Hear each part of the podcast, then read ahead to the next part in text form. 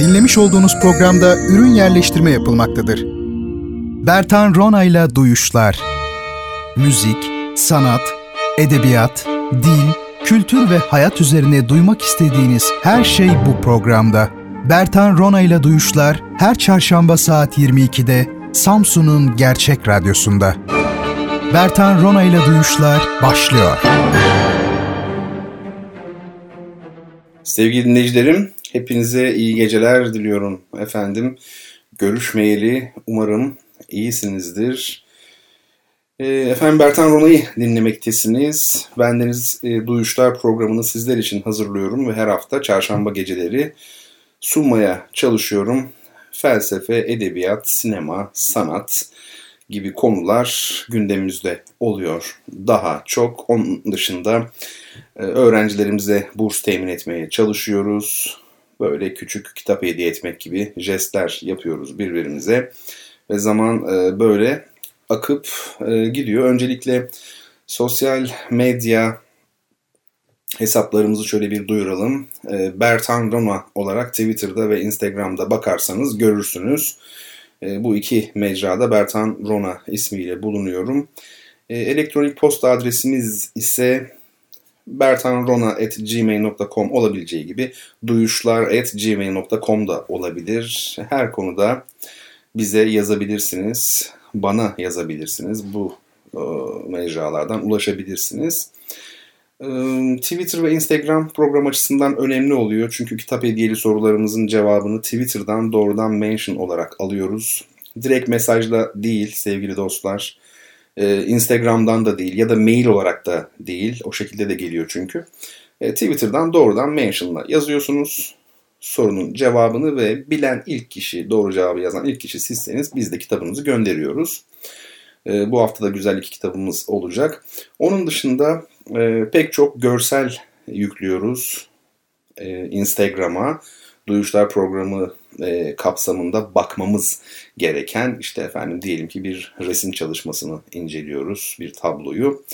E, bunların çoğu dediğim gibi yani geçen hafta da söylemiştim aslında Google'dan sizlerin de çok rahat bulabileceğiniz şeyler ama SoundCloud'da bizim eski bölümlerimiz var. Duyuşların eski bölümleri. E, program yapıldıktan bir, bir hafta sonra yönetmenimiz sağ olsun e, oraya yüklüyor bu e, yayını ve yani daha sonrasında haftalar aylar sonrasında bakmak isteyen e, kişiler için yine Instagram'da hazır bulunmasında e, fayda olduğunu düşündüğüm için özellikle e, yüklüyorum. O bakımdan Instagram'dan da takip etmeniz önemli çok sevgili dinleyenlerim.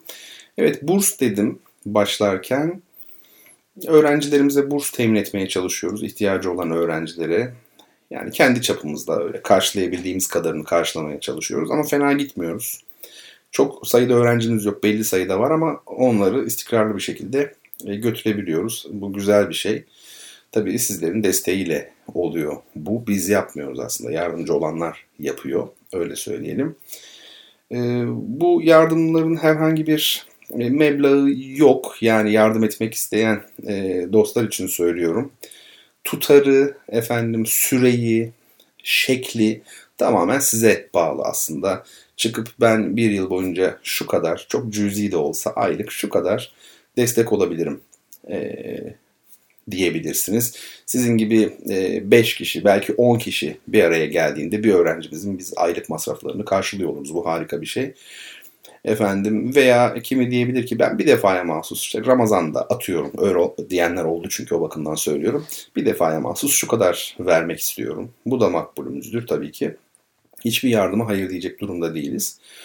Ee, her şeyde son derece tabii şeffaf, e, dekontlar karşılıklı efendim e, görülüyor. Onun dışında öğrencimizin efendim adı soyadı, telefon numarası, kimliği, öğrenci belgesinden tutun pek çok şey doğrudan e, yardım edecek olan dostları da e, bizim tarafımızdan verilmekte. Yani bir irtibat, konuşma, görüşme şansı da her zaman var.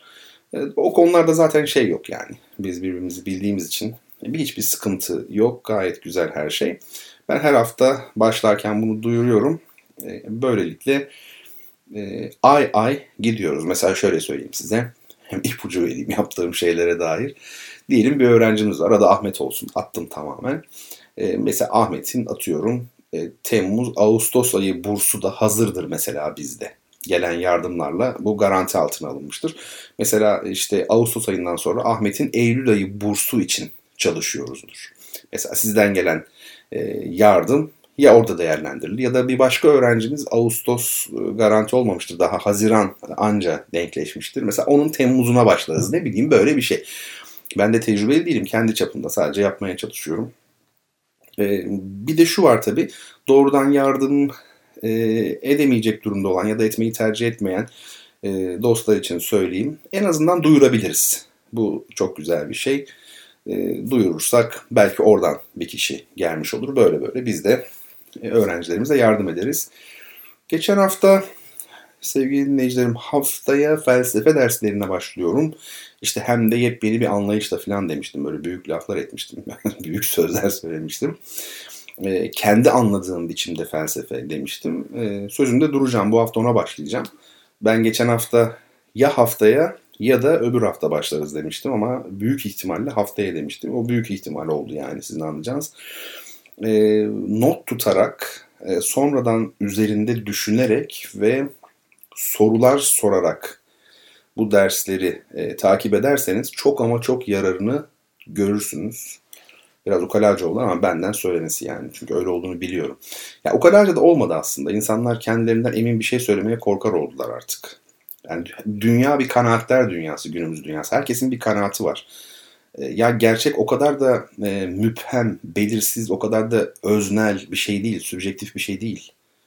Yani gerçek aslında çoğu kere ortada olan bir şey. O bakımdan hani çok yararını görürsünüz diyorsam e, bu aslında Bertan Ronan'ın bir ayrıcalığı olduğundan işte ben anlat ben anlattığım için değil. Yani anlatılan şeyden ötürü. O anlat anlatacağım e, bundan sonra anlatacağım şeyleri e, bir başkası anlatsa aynı şekilde ondan da yararlanırsınız. Yani mesele ben değilim. E, daha önce de söylemiştim yani Doğu medeniyetinde tarih boyunca her zaman söyleyen değil söylenen önemli olmuştur. Yani söyleyene bakma, bakmamış bu topraklar ilginç. O bakımdan hani ne söylediğimiz önemli. Bir kere daha diyeyim e, not tutarak sonradan üzerinde düşünerek gerçekten düşünerek ve sorular sorarak kendinize ve bana belki bu dersleri takip ederseniz çok ama çok yararını görürsünüz. E, efendim e, açık ifade edeyim yani duyuşlar artık daha derin sulara doğru yelken açıyor bile diyebiliriz. E, bu arada hani dedim ya kendinize ve bana sorular sormak dedim. E, soran çok kişi var. Genç arkadaşlar da var. Yaşı daha ileride olanlar da var. Kimi bir kelimeyi soruyor. Kimi başka bir şeyi soruyor psikolojik. Sevgilisinden işte ayrılıp e, aşk acısı çekenler falan hani de ayrılık falan terk edilenler bile var yani. O konularda genelde yorum yapmamayı tercih ediyorum. Çünkü insan ilişkileri beni çok ilgilendirmez. Yani şöyle tanımadığım insanlar tabii yazanlar e, ben şimdi bir şey söylediğim zaman e, tanımadığım bir başka kişinin belki de aleyhine konuşmuş oluyorum. Bu da tabii takdir edersiniz ki tercih edilen bir şey değil. O yüzden e, rica ediyorum yani lütfen o tür isteklerde bulunmayın sevgili dinleyicilerim. Yani kim bulunuyorsa artık bilmiyorum. Twitter'dan da oluyor tabii çok. E, bir o. Bir de tabii herhalde yani Twitter'da yazdığım zaman zaman insan psikolojisine dair göndermeler içeren paylaşımlar oluyor. Onlardan ötürü. Psikolog olduğumu zanneden bile oldu. Psikolog değilim tabii ki. Psikoloji çok ciddi bir bilim. Hiçbir şekilde psikolojinin P'siyle bile yani bilim olan psikolojinin tabii ki ilgim yok. E, psikologlara saygımız büyük. E, ben sadece kendi hayatımda yaşadıklarımı yazıyorum aslında. Yani insan portreleri, gördüğüm insanlardan, tanıdığım insanlardan, içinde bulunduğum ilişkilerden e, çıkardıklarımı, çıkarsadıklarımı yazıyorum. E, onu söyleyeyim. Yani adımız Güzin ablaya çıkmazsa iyi. Bertan abi gibi. E, o bakımdan o tür şeylere cevap vermiyorum ama pek çok soru geliyor. bu da çok iyi aslında. Yani daha interaktif oluyor hem program. Ben bir de şöyle düşünüyorum. Yani biraz da hizmet olarak bakmalı insan. Yani hizmet olarak bakmalı dediğim tamam elbette ki Twitter'da özgürlük alanı. Orası herkesin mikro e, şeyi efendim bloğu. e, dilediği gibi kullanabilir. Yani o tür bir böyle faşizan baskı oluyor bazen. Onu da hiç tasvip etmiyor. Adam dilediği gibi yazar hani kanunlar çerçevesinde öyle diyelim hani. Fakat e, yine de yani ben mesela açıkçası kendim için yazmıyorum. Yani kendim için derken sohbet etmiyorum veya işte bugün şunu yaptım bunu yaptım demiyorum. Takip edenler bilirler görüyorsunuzdur. E peki niye yazıyorum o zaman? Hep böyle aforizma gibi cümleler işte efendim önermeler, kesin verilmiş hüküm gibi şeyler. Ya burada insanlara yararlı olmak esas gaye. E çünkü yani sosyal medyada oyalanacak zamanım yok açıkçası. E yani bir amaç uğruna yeter ki yararlı olayım. Yani bu jenerasyon dünya genelinde yani Türkiye'de de öyle tabii daha fazla 80'den sonra belki toplumsal olandan çok koptu. Çok aşırı derecede bireyciyiz. E, bu tabii içinde bulunduğumuz sosyoekonomik sistemin, e, kapitalizmin bir sonucu.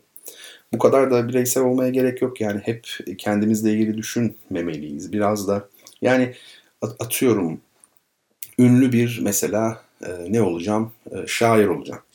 Ya ünlü şair olma kardeşim yani pek çok sayısız edebiyatçı, sayısız edebiyatçı öldükten sonra tanınmış. Yani sen de ünlü bir şair olma da bir edebiyat öğretmeni ol. O bildiklerini öğret. Şeye öğret. Öğrencilerine öğret yani. O da bir tatmindir, o da bir güzeldir. Yani böyle bir idealist e, şey hiç yok artık ne yazık. Bizim hocamız rahmetli Süleyman Tabiloğlu bir gün bana demişti ki Bertan her besteci aslında bir anlamda haindir demişti. Şimdi besteciler üzerine konuşuyoruz. Neden hocam dedim. E, çünkü dedi aslında dedi beste yapmanın formülünü biliyor. Kendine bir dil oluşturmuş ama hiçbiri bunu bir kitapta şurada burada anlatmamış. Gizli. Sadece besteliyorlar dedi. E, tabii biraz hani hoca belki e, aklındakini ifade edebilmek için hani abartılı söyledi bilerek. Ama yabana atılacak bir düşünce de değil. Öyle değil mi? Hani kendileri nasıl yazdıklarını bilmiyor olabilirler belki. Hani değil mi? Ama e, bakıyorsunuz bugün büyük büyük bestecilere bir dil var, bir üslup var eserlerinde. E, bu üslubu bilmemek mümkün değil. Onların eserlerini inceleyerek başkaları bile bir süre sonra çözmeye başlıyor bunu. O bakımdan yani hep ben demenin, aşırı bireysel düşünmenin de bir anlamı yok. Yani hakikaten. Efendim şimdi bu geceki hediye kitaplarıma geçmeden önce şunu söyleyeyim. Şu an odamdayım. Tabi pandemi dolayısıyla radyo binası kullanılamıyor biliyorsunuz. Onu da ifade edeyim. Zannediyorum ama bugün yarın artık e, kısmi bir normalleşme olacak. Odamdayım. Işığı da kapattım böyle. Ben duyuşları her zaman bir sohbet gibi düşündüm. Hiç radyo programı gibi düşünmedim yani. Bir isim koymadım. O tür bir elbise giydirmedim ben. Yani hep sohbet eder gibi anlattım ama şimdi neden bilmiyorum. Odamda ışığı da böyle kapattım. Karanlıkta gerçekten sohbet ediyor e, gibi hissediyorum kendimi. Çünkü ben sizleri duyamasam da göremesem de siz beni duyuyorsunuz. Bunu biliyorum. Ve samimi olduğum müddetçe dürüst olduğum müddetçe, rol yapmadığım müddetçe bir sorun olmadığını da biliyorum. Yani güzel bir ortam. Şöyle karanlık odamdayım. Bir gün ben de mi yapsam böyle odamın falan fotoğrafını çekip işte kitaplardır bilmem nedir paylaşsam mı yani. Hani bir tartışma çıktı değil mi geçen? Ne onun adı? İşte birisi şey yazmış hani bütün e, te- televizyon bağlantılarına katılanların hani şeyle böyle yani internet üzerinden katılanların, bilgisayardan katılanların hep evinde arkada hani hiç duvar yok zaten. Her taraf kitap falan. Evlerimizde hiç duvar yok gibi bir şey yazmış. Bayağı da bir beğeni almış. Ee, aslında buna cevap olarak da bir hoca şöyle yazmış belki görmüşsünüzdür. Ne yapalım bizim mesleğimiz bu akademisyeniz hani sen mutlu ol memnun ol diye şey mi yapalım kitaplarımızı mı atalım yani filan gibi bir şey yazmış. O daha çok beğenilmiş. Şimdi burada şöyle hani kim haklı diye bir durum vardır ya her zaman. Aslında e, ben ilk yazan arkadaşı daha hani kendime yakın buluyorum. Yani şöyle şunu demek istiyorum. Tabii ki e, o mutlu olsun diye kitaplarımızı atacağız ve duvar e, çekeceğiz değiliz yani arkamızda duvar olacak diye. Ama zaten o ilk yazan arkadaşın kastettiği de o değil. Yani onun kastettiği yani kabul edelim şimdi. şeyde internette böyle bir olay var.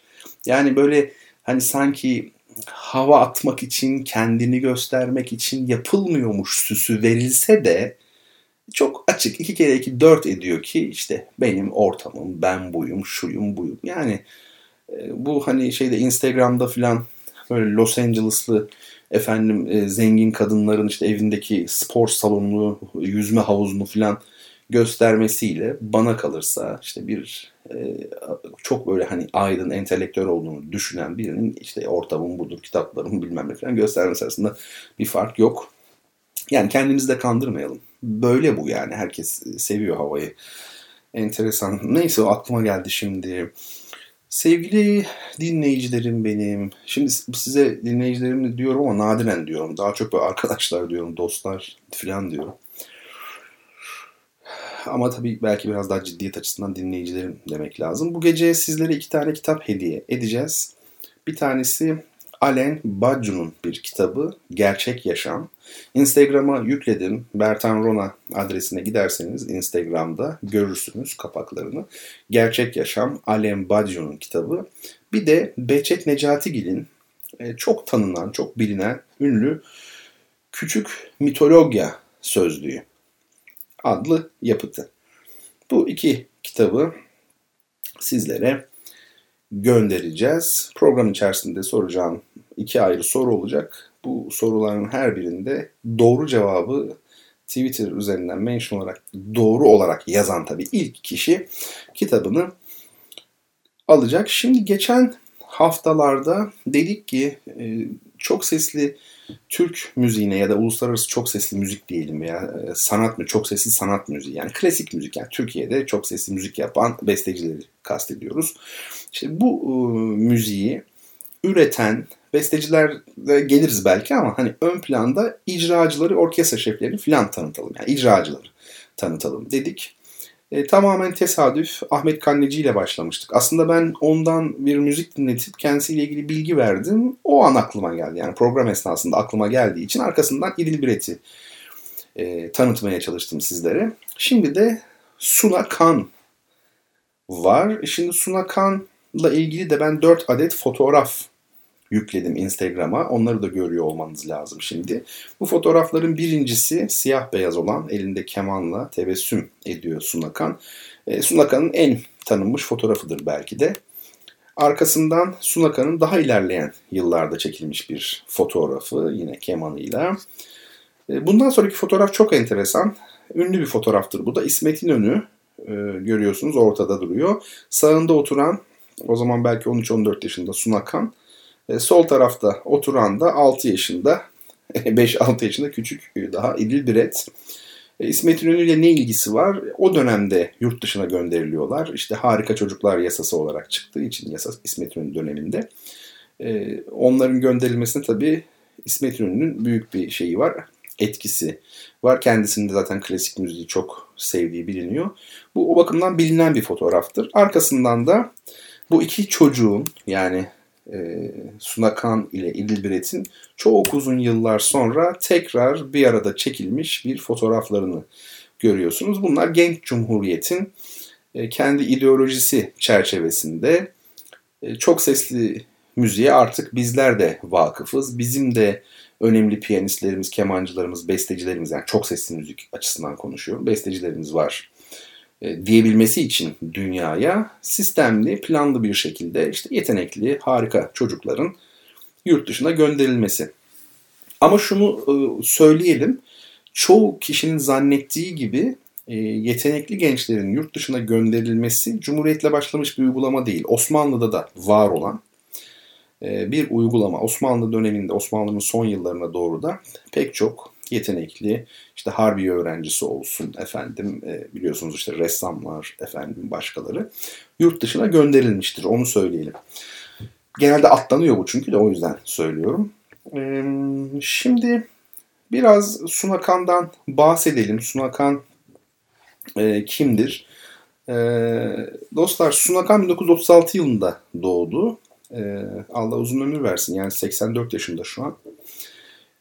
E, Adana'da doğuyor. Ee, babası da Cumhurbaşkanlığı Senfoni Orkestrası'nın viola sanatçısı Nuri Kan. E, babasından keman öğrenmeye başlıyor 5 yaşında.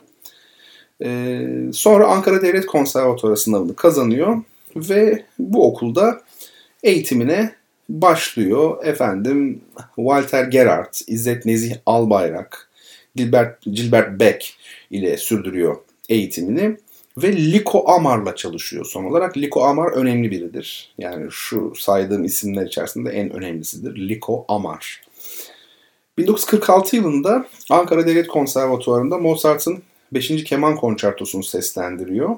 Bu resital nedeniyle de harika çocuk olarak anılıyor. Çünkü 10 yaşında henüz Mozart'ın 5. Keman Konçertosunu çaldığında bu konçerto biliyorsunuz başlığı Turkish e, yani Türk stilindedir bu konçerto öyle adlandırılıyor.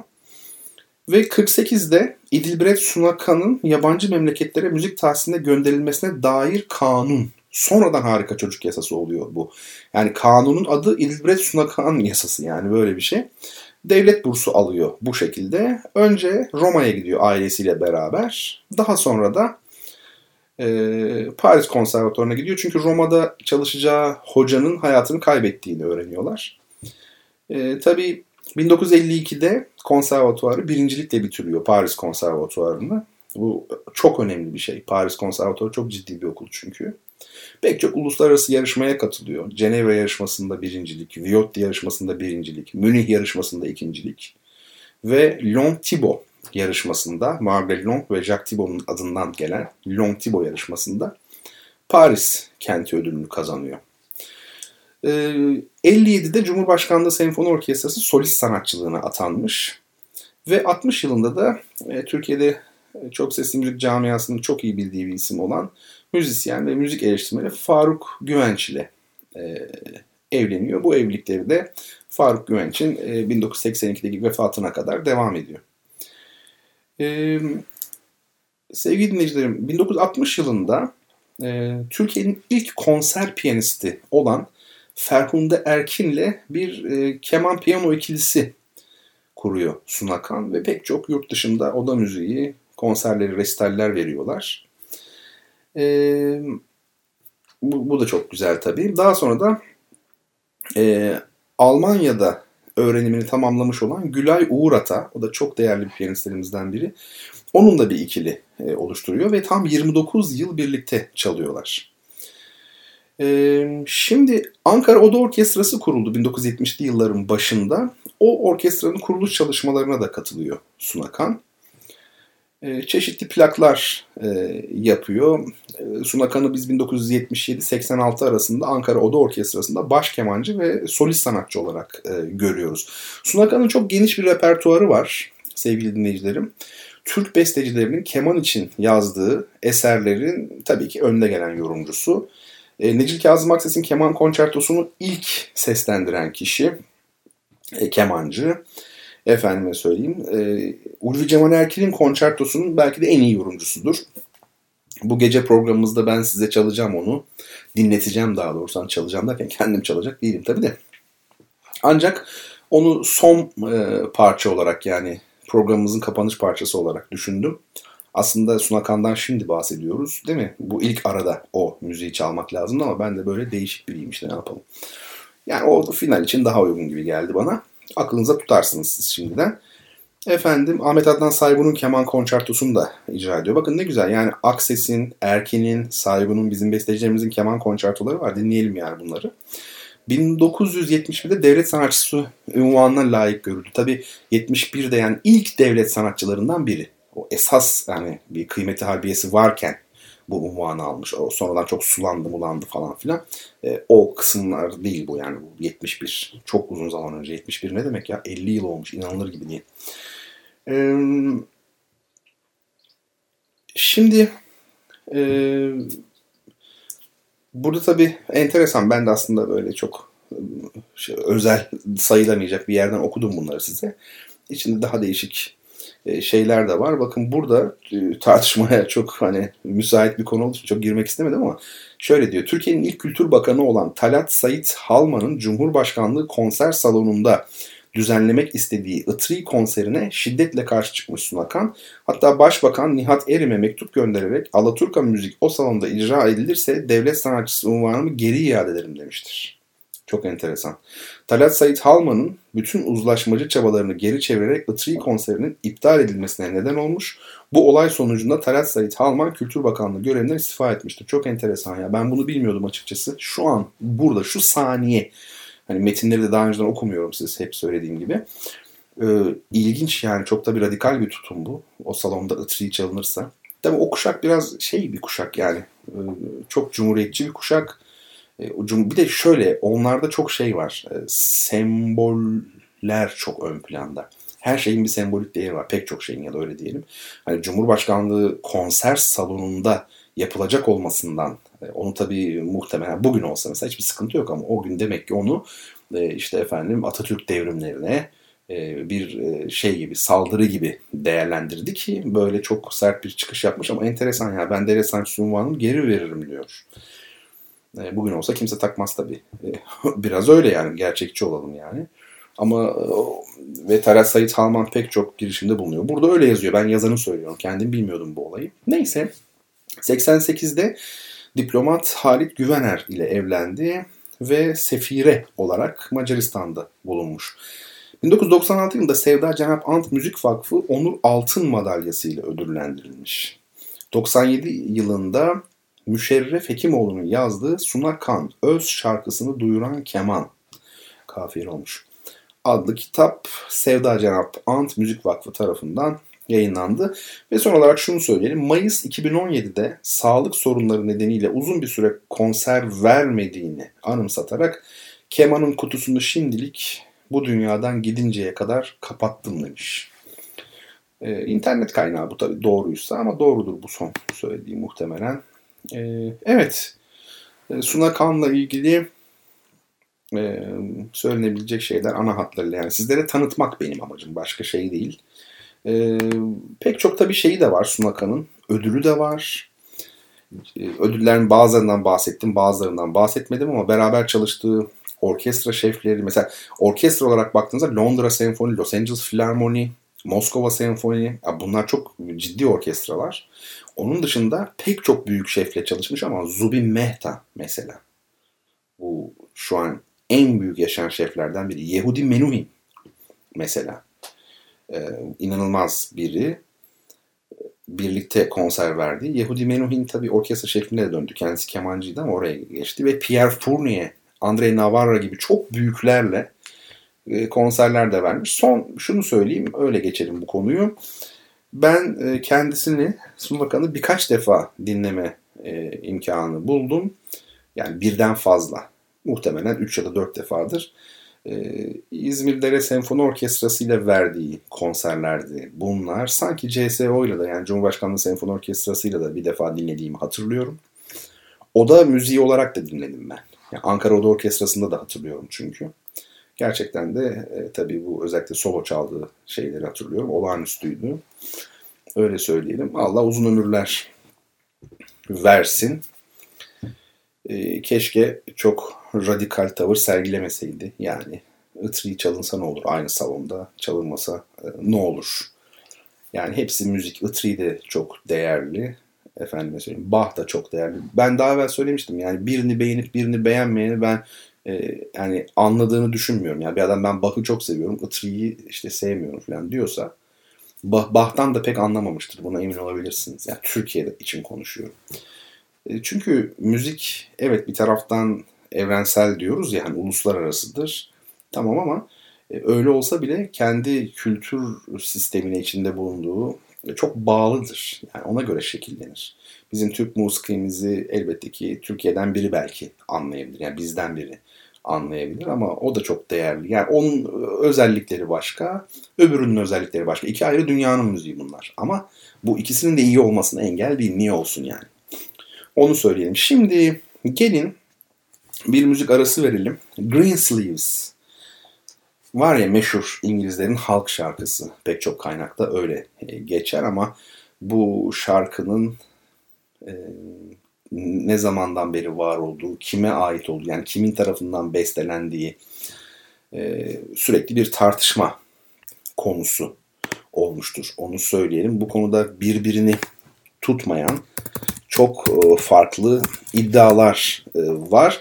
Gerçeğe çok da e, yakışmış, yaklaşmış gibiyiz yani öyle söyleyeyim ama bu yaygın bir kanı var. O da bu parçanın Greensleeves'in, ünlü Greensleeves'in işte e, 8. Henry'nin e, ikinci eşi olan Anne Boleyn var ya meşhur üzerine e, operalar yazılan, kitaplar yazılan. Onun e, için yazdı. Yani bunu kralın, İngiltere kralının yazdığı söyleniyor ama bu çok sağlam bir iddia değil. Çeşitli nedenlerden ötürü pek olabilecek bir şey değil.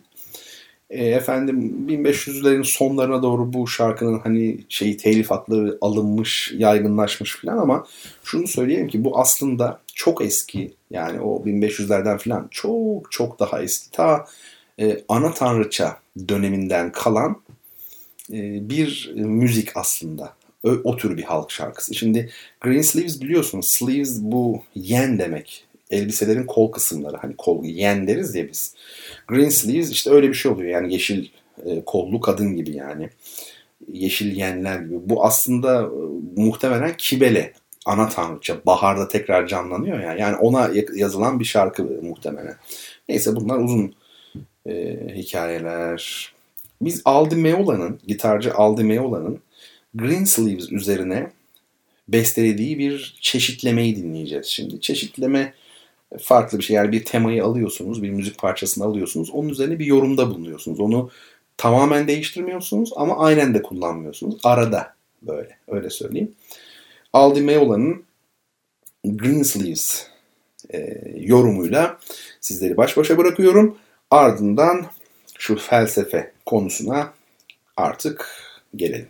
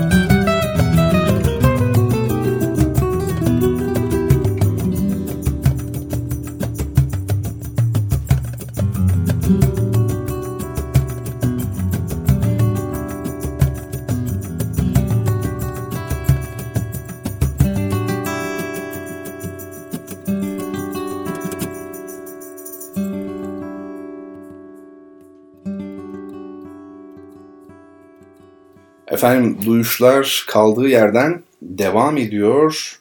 Aldi Meola'nın yorumuyla İngiliz halk şarkısı Greensleeves'i dinledik. E, programımıza geçen hafta duyurmuş olduğum gibi e, felsefe dersleriyle devam ediyorum.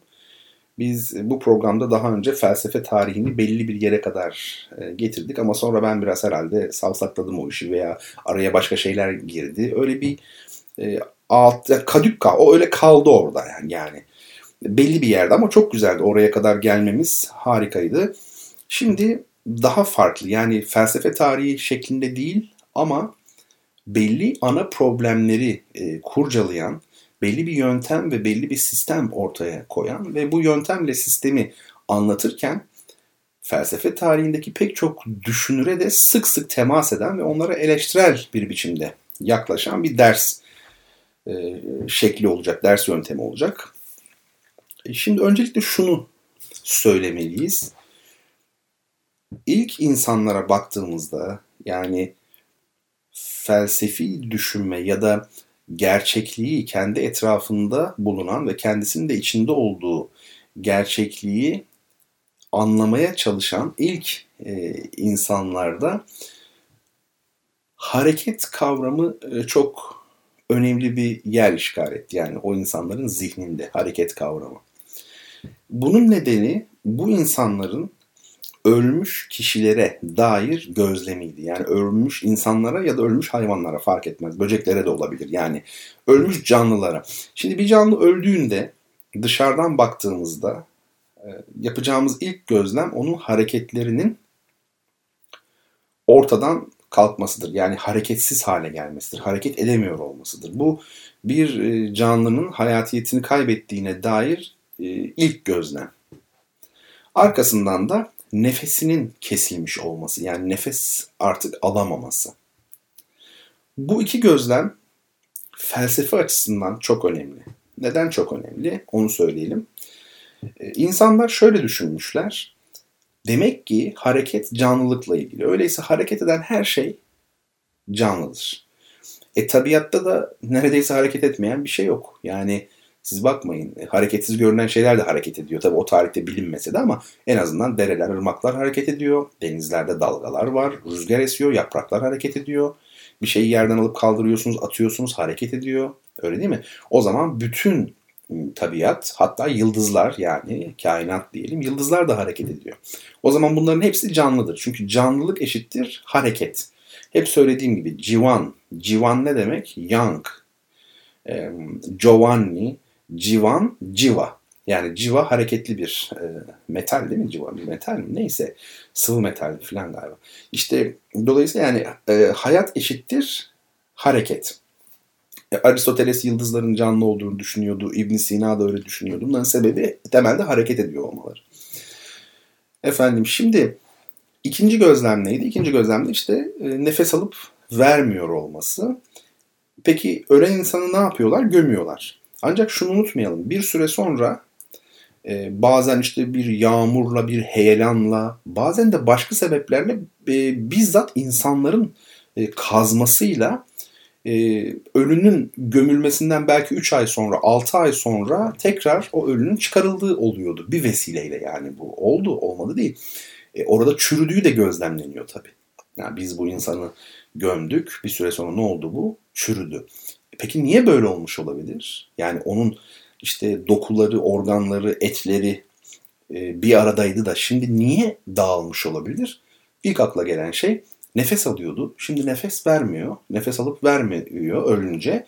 O zaman demek ki insanı o şekilde bir arada tutan yani çözülmeye, bozulmaya ve dağılmaya karşı tutan şey bu ilke. İlk başta nefes dediler. Sonra o nefes bir kavram haline geldi. Nefs oldu işte. Nefs, nefes. Yani ruh dediğimiz şey aslında.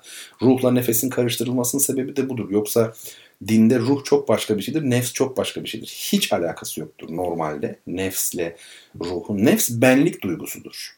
Ruh ise başka bir şeydir. Ruh bir realitedir şeyde dini yoruma göre söylüyorum. Yani din e, dışı bakacak olursak zaten ruh diye bir şey yoktur. Efendime söyleyeyim. Dolayısıyla hani e, bu nefes de bu şekilde demek ki uçtu gitti ruh dediğimiz şey. Ve o zaman e, bütün bu organları da bir arada tutamıyor artık organizmayı. Bir arada tutamıyor. Şimdi hareket o bakımdan çok önemli. Şimdi bu ikisini bir kenara yazalım. Tamam mı? Ee, ve tekrar o, o dönemlere gidelim. Biz de misafir olarak gidelim. Onlar bizi görmesin. Biz onların odasına mesela konuk olalım. Belki bir çok eski bir evin belki bir mağaranın içinde gece ateş yanıyor falan. Bir düşünsenize ne kadar enteresan geceleyin sadece ateş var ve sohbet falan var. Orada düşünce var. Şimdi e, o gününe bir baktığınızda etrafımızdaki şeyler, e, nesneler hareket etmiyor. Normalde hareket etmezler zaten. Öyle değil mi? Bir bardak. Odanıza bakın. Şu an bulunduğunuz yere bir bakın. Hiçbir şey hareket etmiyor gibidir. Duruyor gibidir her şey. Nasıl hareket eder? Dışarıdan bir etkiyle hareket edebilir. Ancak yani dışarıdan bir etki olmazsa herhangi bir hareket söz konusu değil. İşte insanlar da şöyle düşünmüşler. Demek ki asıl olan durağanlık, asıl olan hareket değil. Asıl olan şey durağanlık. O durağanlığın harekete geçmesi için de bir güç gerekiyor. Peki bu güç ne? Ben bir bardağı vurdum, onu devirdim. Tamam. Efendime söyleyeyim. Arkasından ben o şeye değdim. O bir başka şeye değdi. O ona değdi. Böyle zincirleme her şey birbirine hareket ettirebilir. Bunu geriye doğru sardığımızda bu neden sonuç ilişkisini bize öyle bir varlık lazım ki herhangi bir yerden hareket almasın. Hareketi kendinde olsun.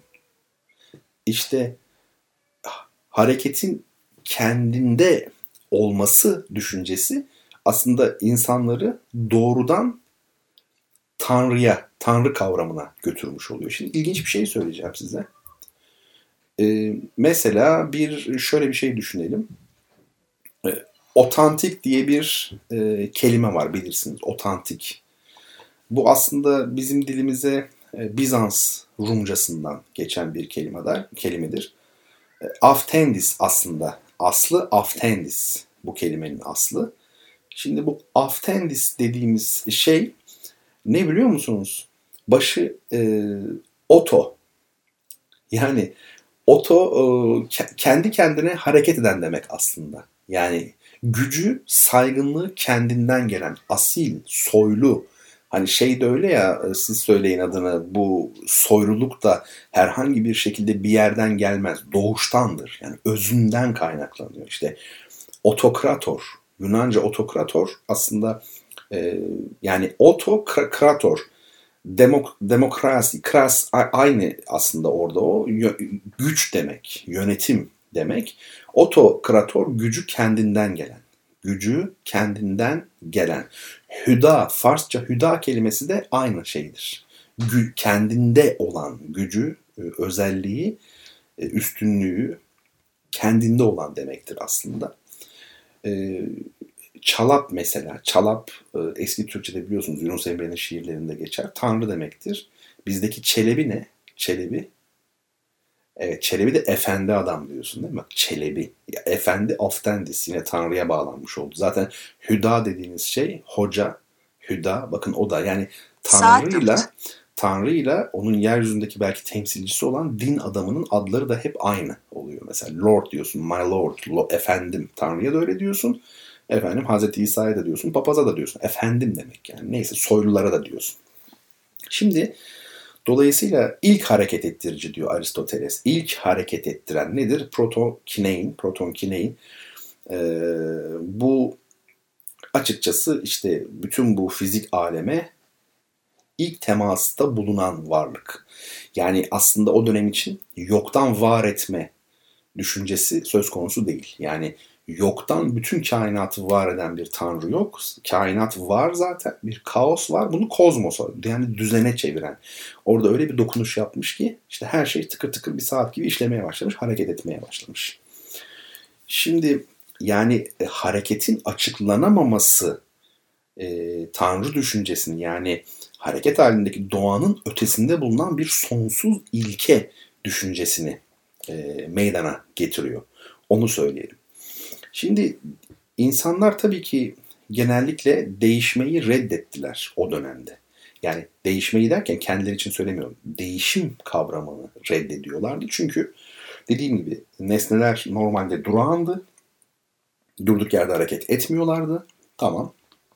Ayrıca efendim bazı gözlemler de değişmenin yalan olduğunu, hiçbir şeyin değişmediğini gösteriyordu onlara. Mesela ilkbahar, yaz, tamam yaşıyoruz hep beraber. Sonbahar, kış. E kıştan sonra tekrar ne geldi? İlkbahar. Yani şunu gördüler. Hareket var. Evet hareket ediliyor ama daire şeklinde. Yani başladığımız yere geri dönüyoruz. Değişen hiçbir şey yok. İşte değişme kavramı reddedilmiş oldu. Genellikle değişme dışlandı.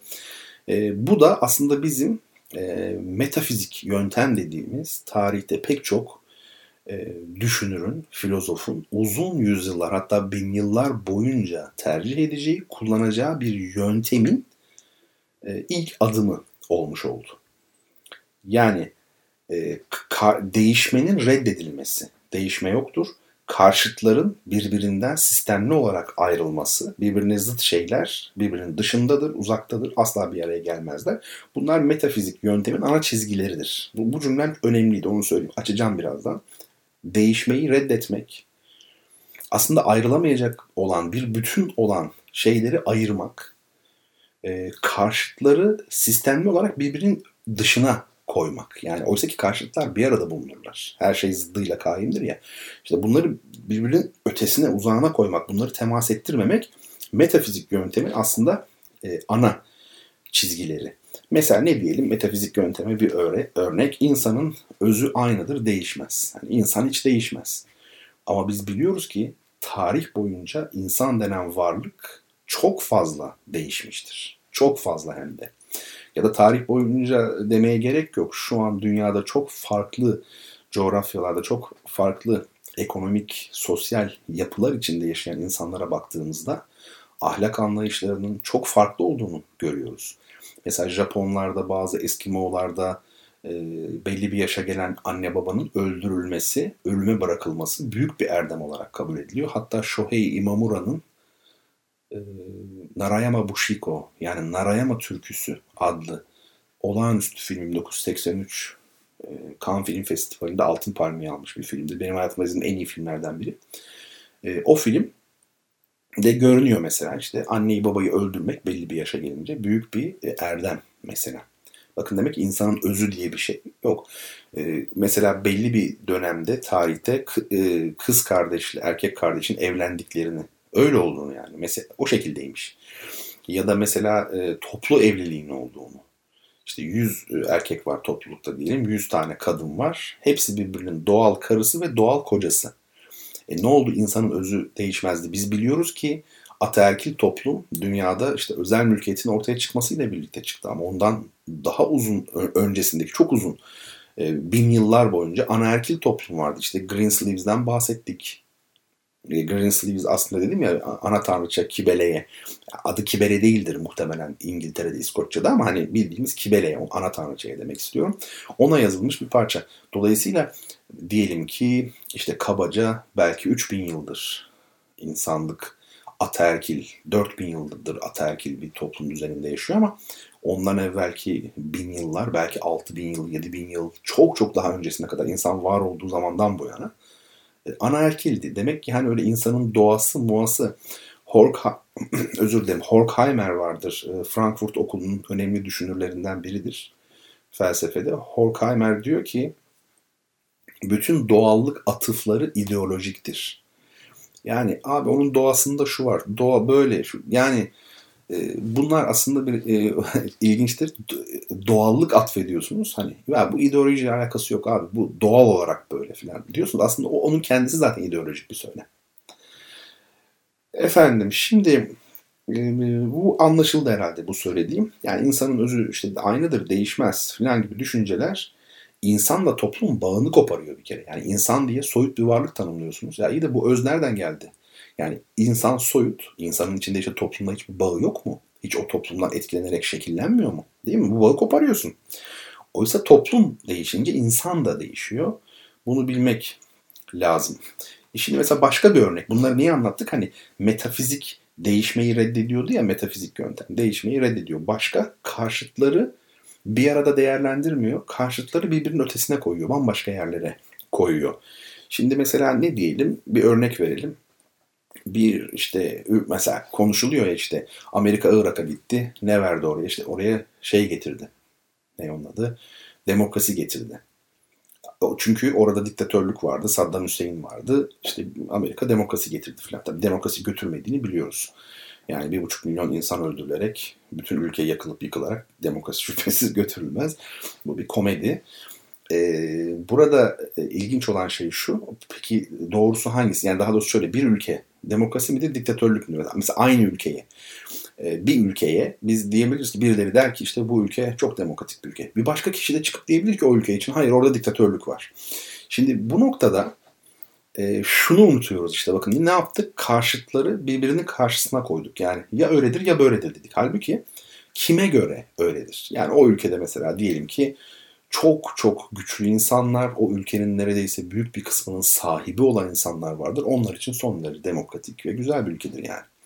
Ama çok geniş bir kesim içinde, yoksul bir kesim içinde bir diktatörlük biçimidir. Yani yaşadıkları şey. Dolayısıyla karşıt kavramları bu şekilde ayırmamak gerekiyor. Yani bir şey aynı zamanda hem kendisidir hem de karşıtıdır. Onu demeye çalışıyor. Yani bu kalem uzun mu? Ya daha uzun bir kaleme göre kısa, kısa bir kaleme göre uzun. Bu kadar. Yani karşıtlar daima bir aradadır. Şimdi ee, peki süreçleri yani şöyle söyleyelim o dönemde niye böyle oldu?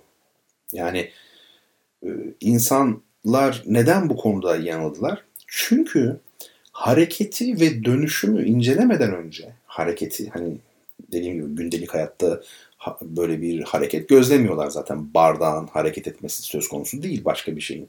Dolayısıyla durağanlığı kabul ettiler esas olarak. Esas olan, asıl olan durağanlıktır. Ancak e, hareketi incelemeden önce, dönüşümleri incelemeden önce bir kere sabit olanı incelemek gerekiyordu. Bu da mantıklı aslında. Olması gereken oldu siz bakmayın. Yani önce nesneleri, olayları, ilişkileri sabit ve durağan olarak bir inceleyelim. Değil mi? Çok ilginç. Felsefe tarihine baktığınızda 2500 yıldır o, o yılda olan bu işte. Önce durağan kabul edildi, o şekilde incelendi.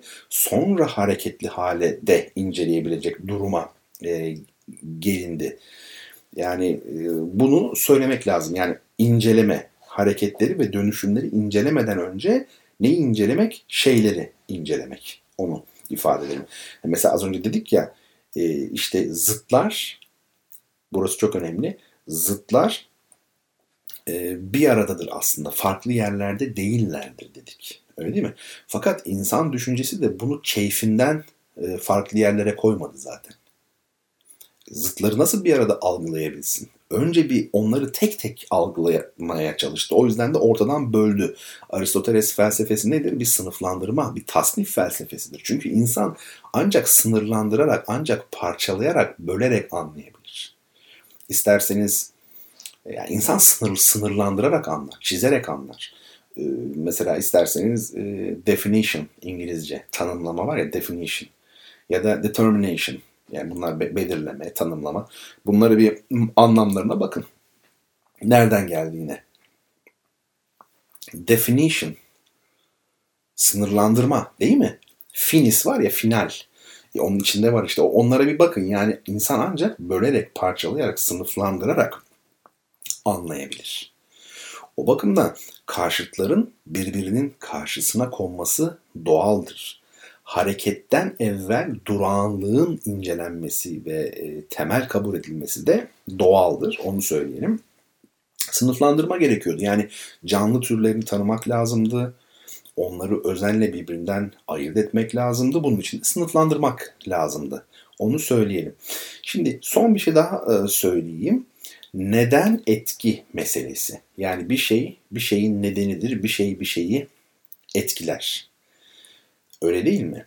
Yani bir bardak yere düştü, kırıldı. Nedeni nedir? Efendime söyleyeyim. Yere düşmesidir, kırıldı. E, ona etki eden şey nedir? Benim onu yere atmamdır mesela. Etki ve neden diye bir şey var. Bunu söyleyelim. Ancak tabii e, etki nedeni geleceğim. Ancak şunu söyleyeyim öncesinde.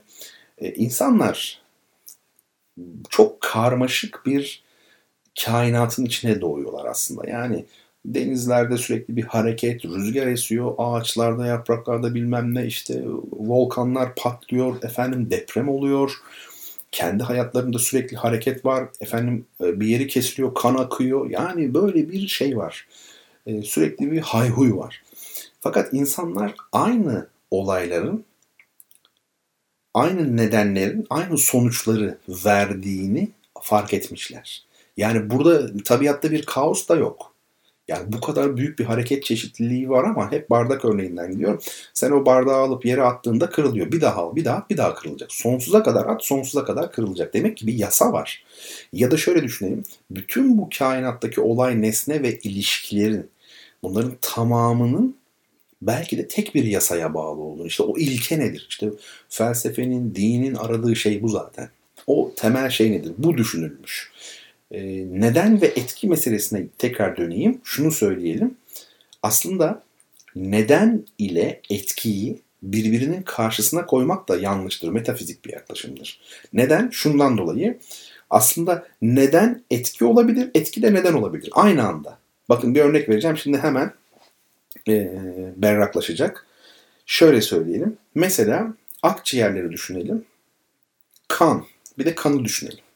Şimdi akciğerler ne yapıyor? Kanı temizliyor değil mi? Ama biliyor musunuz akciğerlerin kendisi de kanla çalışıyor. Yani bakın burada akciğerler e, kanı temizlemenin yani hangisi neden hangisi etki? İkisi karşılıklı olarak hem neden hem etki. Ya da denizlerin e, bulutlarla olan ilişkisi. Değil mi? Orada yağmur yağıyor mesela aşağıya doğru. Bir buharlaşma olduğu zaman da bulutlar oluşuyor. Yani bulutlar yağmur yağdırıyor. Buharlaşma olduğunda ama tekrar bulut oluyor. Bir dönüş var. Burada da işte nedenle etkili aslında o kadar da birbirinin karşısında olmadığında yani görmüş oluyoruz. Dolayısıyla e, biz burada şimdi bütün bu kısım için yani not tutuyorsanız çok iyi. Çok çok önemli şeylere gireceğiz çünkü. Bu sadece böyle başlangıcın başlangıcın başlangıcı. Şunu söyleyelim. İlk mesele hareket. Hareketin doğasını anlayabilmek. Yani özetin özetin özetini yapıyorum. Şöyle yaklaşık 30 saniye içinde, bir dakika içinde. E, asıl mesele hareketi anlayabilmek. Çünkü nesneler e, durağan geliyor ilk insanlara. Hakikaten de çevrenize bakın şu an hiçbir şey hareket etmiyor dışarıdan bir etki almıyorsa. Öyle değil mi? Ama e, gerçekte böyle değil tabii bunu göreceğiz. Fakat insanlar böyle düşündüğü için bir e, hareket ettirici neden lazım. İlk hareket ettirici protokinein. İşte bu tanrı düşüncesine götürmüş insanları. Bu beden, ölüm, nefes filan bunları hep konuştuk. Bu hareketle ilgili. Onun dışında tabii ki e, karşıtların da ayrılması söz konusu. Yani değişim reddedilmiş dönüp dönüp başa geliyoruz. Değişim hatta ilkbahar, yaz, sonbahar, kış değişme var ama tekrar başa dönür. Demek ki daire var. Efendim ayrılmaz olan zıtların, karşıtların ayrılması bir de söz konusu. Yani hareket yerine ne vardır? Durağanlık vardır. Efendim zıtlar da aslında birbirinden çok ayrı şeylerdir. Hiç bir arada değildirler. İşte bu iki düşünce e, metafiziğin çok temel düşünceleri. E, insanlar ilk başta bu düşünceleri e, savunmuşlar, düşünmüşler, bunları düşünmüşler. Arkasından da şunu ifade ettik. Bu da çok normal. Çünkü hareketi anlamadan evvel durağanlığı anlamak lazım. Öyle değil mi? Efendim zıtların birlikteliğini anlamadan önce de zıtları tek tek birbirine ayırıp ele almak lazım. Bunu söyledik. Bir de şunu dedik. Neden etki etki de neden olabilir. Çok tuhaf. Yani karşılıklı olarak iki şey birbirinin nedeni olabilir. Biz aslında öyle bilmiyoruz. Biz şöyle biliyoruz yani. Bir şey bir şeyin nedenidir, öbürü de onun sonucudur. Ama hayır, ikisi de karşılıklı olarak birbirinin nedeni olabilir. Bunlar önemli. Şimdi felsefe sohbetimiz. Bir de şunu söyleyeyim. Platoncu diyalektiğin e, harika bir örneğini Fedon e, diyaloğunda bulabilirsiniz. Bunu da belirteyim. Arkasından da e, geçen hafta size Büyüyen Ay yayınlarından çok güzel bir kitap tanıtmıştım.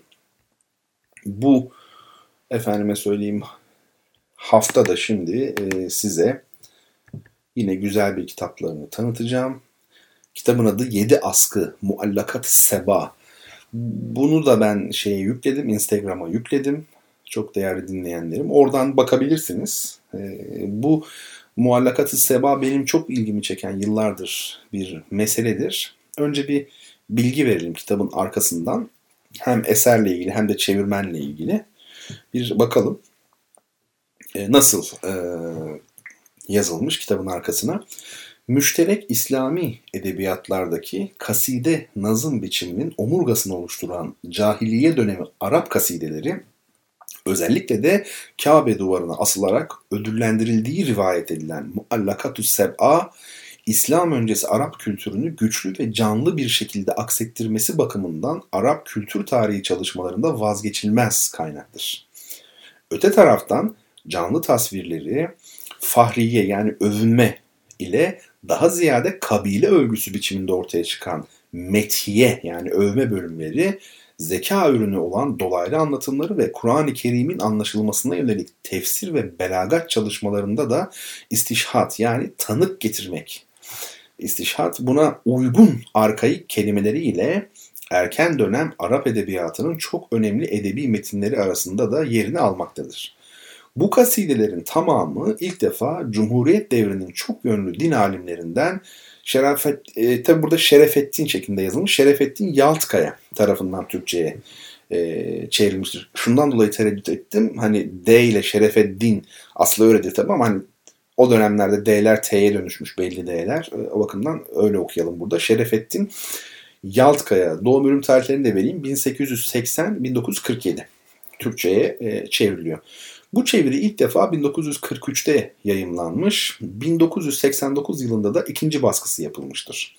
Bu son baskıdan yaklaşık 30 yıl sonra Sadık Yazar'ın editörlüğünde bu güzel eser tekrar kültür dünyamıza katılmaktadır. Bakın kitap zaten e, çok e, güzel bir e, konu üzerine. O çok güzel ama böyle bir de tarihsel yönü var. Çünkü Şerefeddin Yaltkaya 1880-1947 yılları arasında yaşamış ve çevirisi 43'te yayınlanmış. Tamam ama 1989'a kadar ikinci baskısı yapılmamış. Ve düşünebiliyor musunuz? Bu son baskıdan da yaklaşık 30 yıl sonra tekrar bu güzel eser kültür dünyamıza e, kazandırılıyor. Bundan daha güzel bir şey olabilir mi? E, Büyüyenel yayınları hakikaten iyi bir işe imza atıyor. Bu yani 7 askıyla da ilgili tabii konuşmak lazım. Onunla da ilgili birkaç şey söyleyelim. Ee, tabii cahiliye devri Arap edebiyatı çok zengin. Çok ama çok zengin bir edebiyat. Bir bizde okutuluyor mu bu şeylerde yani ilahiyat fakültelerinde bana kalırsa okutulması lazım yani cahiliye devri Arap edebiyatının. Yani kesinlikle okutulması lazım. Hatta orada uzman olanların olması gerekir o alanda. Öyle bir uzmanlık alanı var mı onu da bilmiyorum tabii.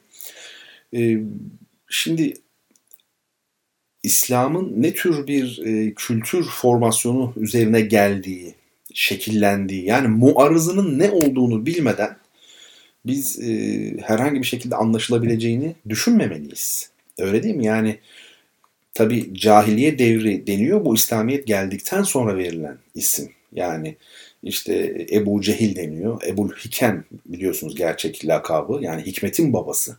E, diğer isimler biraz nazire olarak tabii verilmiş ama hani cahiliye devri denmesi yani hak geldi batıl zail olduğudaki gibi e, bir düşünceyle aslında.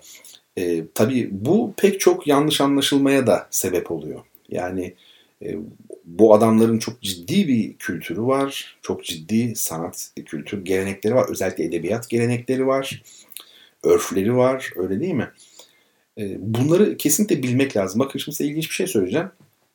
Türkiye'de Kur'an meali, Kur'an-ı Kerim meali yazan insanlar var. Bunların tabii çok değerli çok değerli insanlar var içlerinde şüphesiz.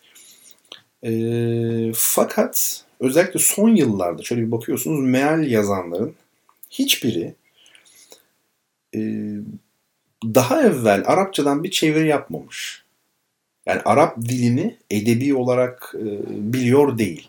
Çok iddialı değil mi? Bana mı öyle geliyor?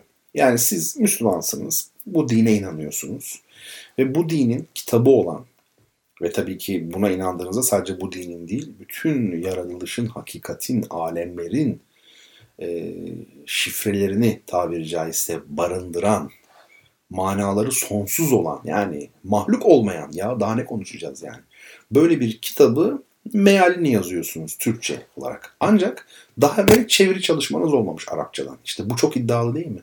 Yani birkaç e, roman çevireyim. Çok güzel şiirler var. Onları bir anlamaya çalışayım, çevirmeye çalışayım. Yani böyle Arapçada inanılmaz bir noktaya geleyim de eski böyle belagati, eski işte efendim e, Arap edebiyatını falan bileyim, söyleyiş özelliklerini falan. Ondan sonra meal yazayım. Yok hayır. Arapça da ne kadar biliyor belli değil. Açık konuşmak gerekirse. Sadece Kur'an Arapçası. Ya olur mu öyle şey? İşte bu, bu bakımdan yani işte bunun gibi konulardan dolayı çok çok önemli. Sadece işte ya harika zevk alıyoruz falan bu edebiyattan değil. Başka önemli şeyleri de var. Önleri de var. Ee, bunu ifade edeyim. Dediğim gibi Büyüyen Ay yayınlarından Muallakat-ı Seba 7 askı. Çok güzel bir yani tarihsel değeri de var kitabın. Üçüncü baskısı olmuş oluyor bu, bu yönüyle baktığımızda. 1943, 1989 ve 2019. İnanılır gibi değil. Tavsiye ederim sevgili dinleyenlerim. Peki gelin şimdi e, müzik aramız verelim ama ama önce bir soru sorayım da şu ilk kitabımızı yani Alem Baccu'nun Gerçek Yaşam kitabını sahibiyle buluşturalım. Sorumuz şöyle, kısa bir soru, net bir soru. Milattan önce 4. yüzyıldan milattan sonra 2. yüzyıla dek dünyamızın kutup yıldızı olan yıldız hangisidir? Belki şaşırdınız. Kutup yıldızı değişmez hocam diyorsunuz. Bakın çok güzel felsefe dersinde konuştuğumuz şeyin aynısı işte. Evet değişmez. Sizin hayatınız boyunca değişmeyecek. Belki baba, oğul, dede filan 3 kuşak, 4 kuşak, 5 kuşakta da değişmeyecek. Ama 5000 yılda değişiyor. Çok yavaş bir değişim var ama var. Kutup dünyanın çünkü ılım noktaları yalpa yapıyor. Dünyanın ılım noktaları, bir daha söylüyorum, ılım. ılım noktaları yalpa yaptığı için kutup yıldızımız değişiyor. Ama bu yalpa bildiğim kadarıyla işte 24 bin kaçtı? 765 mi? Öyle bir yani 24 bin yılda 25 e, bin yıla yakın öyle bir sürede gerçekleştiği için e, biz onu tam yani bir insan ömründe bilemeyiz tabii ki. Bir zamanlar kutup yıldızımız başkaydı. Milattan önce 4. yüzyıldan milattan sonra 2. yüzyıla kadar başkaydı. Şimdi başka. Şimdi Polaris. İşte o zamankini soruyorum. Ve geçen hafta Habib Koite'den bir müzik dinlemiştik. Şimdi de yine ondan dinleyelim. Küçük çocuk anlamına geliyor. Din din wo. Munne,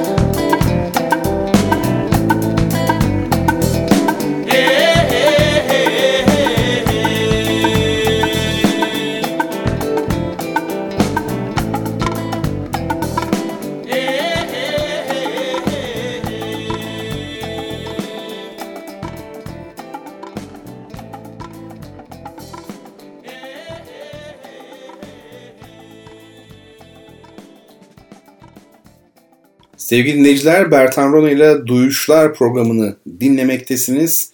Ben Deniz Bertan Rona. Duyuşları sizler için hazırlayıp her hafta çarşamba geceleri saat 22'de sunmaya çalışıyorum efendim.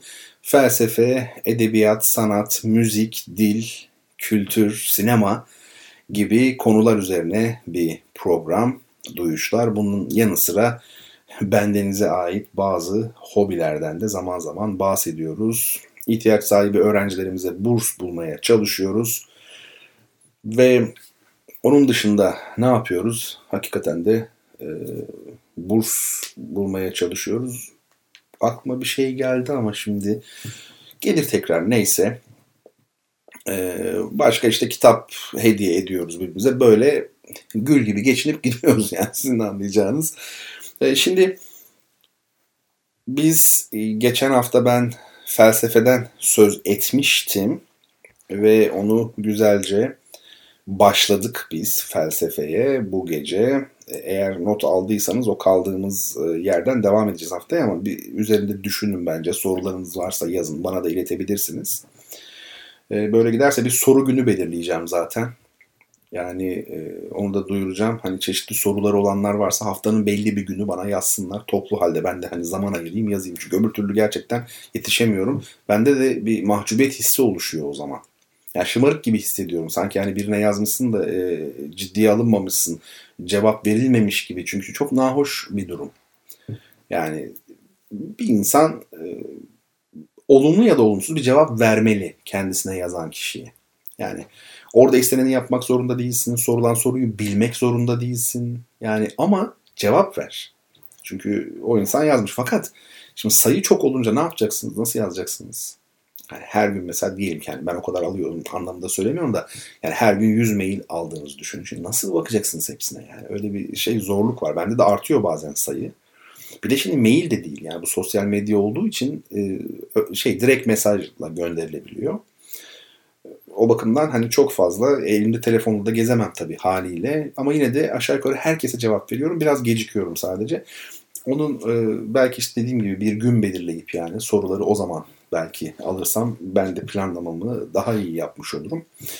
Efendim bu programda burs verdiğimizi söyledik. Öğrencilerimize, ihtiyaç sahibi öğrencilerimize destek olmaya çalışıyoruz. Siz de meblağı tamamen kendiniz e, belirleyeceğiniz şekilde, süreyi tamamen kendiniz belirleyeceğiniz şekilde. Yani isterseniz bir defaya mahsus şu kadar miktar, isterseniz 6 aya ya da 1 yıla mahsus aylık şu kadar miktar diye.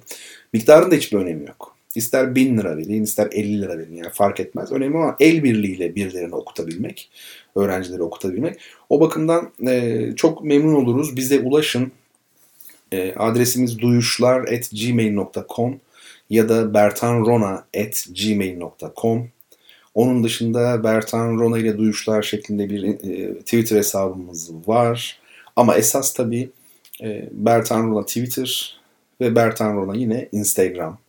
E, bu mecralardan bize lütfen ulaşın. Şimdi sevgili dostlar e, geçen hafta yine sinemaya da başlayacağız dedik. E, Türk sineması özellikle bunu yapmak istiyorum. E, yönetmen yönetmen gidelim dedik. Yani çeşitli yönetmenler belirleyelim kendimize ve onun sinematografisine şöyle bir baktığımızda, filmlerine baktığımızda sırayla kronolojik olarak gidelim. Hem ondaki gelişimi de, değişimi de görürüz. Ve ilk seçtiğim yönetmen Yılmaz Güney oldu. Çok sevdiğim Türk sinemasının e, bana göre yani en büyük yönetmeni hangisidir denilse zor bunun cevabını vermek ama Yılmaz Güney diyebilirim. Belli sebeplerden ötürü ama öyle söyleyeyim. Hani e, çünkü Sinema sadece görüntü demek değildir. Sinema sadece aksiyon demek de değildir. Salt görüntü yapıyorsanız belgesel çekin daha iyi. Ama salt aksiyonla da işte King Kong gibi bir şey, bir Amerikan filmi olur. Bu ikisinin dengeli bileşimi şart. Onun dışında e, sinemada toplumsal yön de olmalı şüphesiz. E, psikolojiyle birlikte. E, bütün bunları düşündüğümde özgünlüğünü, sinema dilini ve bir de oyunculuk ve senaristlikle birlikte bir komple e, sinemacı olarak düşündüğümde ben Yılmaz Güney derim yani Türkiye'nin. Ha, tabii ki hepsi birbirinden farklı insanlar. Böyle onları yarıştırmak işte en büyük yönetmen şudur budur gibi değil ama benim için ön planda e, Ömer Kavur'u çok sevdiğimi sık sık dile getiriyorum. Nuri Bilge Ceylan tabii ki çok büyük bir yönetmen. Onun aksini düşünmek imkansız. Ama onun sinemasında e, beğenmediğim şeyler de var. Yani onu da söyleyebilirim. Bir de şu çok önemli. Şimdi e, bazen bazı şeyler çok beğenilir. Çünkü o, o ülkede o yoktur o zamana kadar. İlktir yani. Ama bir süre sonra işin rengi değişir. Yani anlatabiliyor muyum? Bunları da hep göz önünde bulundurmak lazım. Uzun meseleler tabii yani. E, biz millet olarak birbirimizin fikrine saygılı değiliz yani hiçbir zaman. Hiçbirimiz değiliz. Her konuda düşmanız. Yani birisi işte ben şu şairi çok seviyorum, öbürü ben bu şairi çok seviyorum. Komediye bakar mısınız? Yani şair seviyorum diye kavga eden e, insan olabilir mi yani iki kişi? Yani değil mi? Bunda bile herkes birbirinden e, farklı e, yani farklı düşünüyor da düşman oluyor insanlar birbirine. Bu çok tabii tuhaf ama bir taraftan da anlamak yani tuhaf diyorum ama zor da değil çünkü Türkiye çok aşırı siyasallaşmış bir ülke. Mecburen öyle. Ve edebiyatta bile şeyler var, kamplaşmalar var. Ben her zaman söylüyorum. Mesela Necip Fazıl'ın diyelim ki e, çok popüler olması sizce şairliğinden ötürü mü? Yani Necip Fazıl, Necip Fazıl diyenler gerçekten çok mu iyi biliyorlar onun şiirlerini ve edebiyatını? Yani edebi değerinden ötürü mü? Veya Nazım Hikmet için de aynı şey geçerli. Yani Nazım Hikmet'i çok yukarı çıkaranlar gerçekten onun edebiyatını mı çok? Hayır. E, burada daha çok ideolojik e, sahipler var açık konuşmak gerekirse. E, bu da olacak tabii ki. Bu da olacaktır ama hani böyle şeyi de kaçırmamak lazım. Kantar'ın topuzunu da kaçırmamak lazım. Belli bir denge içerisinde. Yani şunu diyebilirsiniz. Bu adam bana göre çok e, şey yani e, ülke ve dünya için tehlikeli. Efendime söyleyeyim. Çok sakıncalı buluyorum. Çok zararlı buluyorum. Hiçbir görüşüne katılmıyorum. Ama bu şuna engel değil. Ya şu şiir de çok güzel kardeşim mesela. Demeye engel değil. Mesela ilginçtir. Ben Necip Fazıl'la ilgili fikrimi söyleyeyim. Necip Fazıl e, mesela e, biliyorsunuz onun hayatında belli bir kırılma noktası var. İşte İslam'ı kabul etmesi var. Ondan sonra da pek çok kitabı var. Şimdi şiirlerine baktığınızda ki kendi tertip ettiği e, meşhur Çile kitabına baktığınızda bana kalırsa İslami anlayışla yazdığı şiirlerinin edebi değeri, içeriğini demiyorum bakın bu çok önemli. Edebi değerini diyor. Edebiyat olarak değeri e, o ilk dönemde kendisini bile pek kabul etmek istemediği ilk dönemdeki çok gençliğinde yazdığı şiirlere göre çok çok geride. Yani çünkü e, belli bir tarihten sonra İslamiyet'i kabul ettikten sonra Necip Fazıl'ın özellikle de ilerleyen yaşlarına doğru ana gayesi kendi inancını şiir diliyle anlatmak olmuş. Dolayısıyla orada o anlatılan inanç nesille de anlatılabilir aslında. Sadece böyle bir beyit düşünün arkasından da kafiyeler var. Yani burada edebi değer nedir bir düşünelim. İçerik değil bakın. Orada söylenen %100 doğru da olabilir. O değil ben ondan bahsetmiyorum. Ama bir de kaldırımlardaki Necip Fazıl'ı düşünün. Orada bir varoluş sancısı var değil mi? Bir arayış var. Ama bir de edebi olarak bir benzetme var, bir güç var. Yani onu söyleyelim. Bunların ay- ayırdığını iyi yapmak lazım. Hemen böyle karar vermekten de kaçınmak lazım. Hele Türkiye'nin hiç e, ihtiyacı yok şu an böyle şeylere. Yeteri kadar birbirimize düşmanız zaten. Peki şimdi demiştim ki geçen hafta umarım yapmışsınızdır. E, Hudutların Kanunu. E, Lütfi Ömer Akad'ın çektiği, senaryosunu Yılmaz Güney'in yazdığı bir film. Yılmaz Güney sinemasında bununla başlayalım demiştim ve siz e, bu hafta içinde dinleyin, özür dilerim izleyin filmi. YouTube'da var demiştim hatırlarsanız. Yani çok rahat bir şekilde bilgisayarınızdan bile izleyebilirsiniz. Öyle görsel efektin olduğu bir film değil ki büyük ekranda izleyeyim diyesiniz yani. Ve arkasından da üzerine konuşalım demiştim. Umarım dinlemişsinizdir ama bir telafisi var. Onu söyleyeceğim birazdan. Şimdi ben e, biraz da hudutların kanunu üzerine işte tuttuğum bazı notlardan söz edeceğim size. Bunlar ta bir zamanlar İstanbul'da özellikle sinema sanatının daha çok içinde olduğum dönemde tuttuğum notlar yaklaşık bir 10 yıl kadar önce belki daha fazla. Bu notları anlayabilmek için elbette ki işte sizin filmi izlemiş olmanız gerekiyor. Ee, bahane de yok çünkü olamaz. Dediğim gibi YouTube'da zaten var. Şimdi daha izlememiş olanlar tamam diyelim ki izlemedik hocam biz bu filmi. O zaman siz e, izleyip duyuşların bu şu an yaptığımız bölümü var ya şu an konuştuğum kaydettiğimiz bu bölümü bunu SoundCloud'a düşünce oradan tekrar dinleyerek yararlanma imkanı var. Yani öyle değil mi yani bu SoundCloud'a düşüyor. Oradan da e, siz tekrar dinleyebiliyorsunuz bu programı. Bu arada izlersiniz eğer izlemediyseniz. E, gerçekten de her hafta bir film izleyip üzerine konuşarak böyle yönetmen yönetmen giderek güzel bir iş yapacağız ama bu konuda kendini geliştirmek isteyenin de emek vermesi gerekiyor her alanda olduğu gibi. Neden Lütfü Ömer Akat'ın filmini Yılmaz Güney sineması dosyamızın başında ele aldık peki? Tabii büyük usta Akat'a bir saygısızlık etmek için değil katiyen. E, Türk sinemasının en büyük yönetmenlerinden, en önemli yönetmenlerinden biridir. Çok e, önemli, kritik bir yerde durur onun sineması.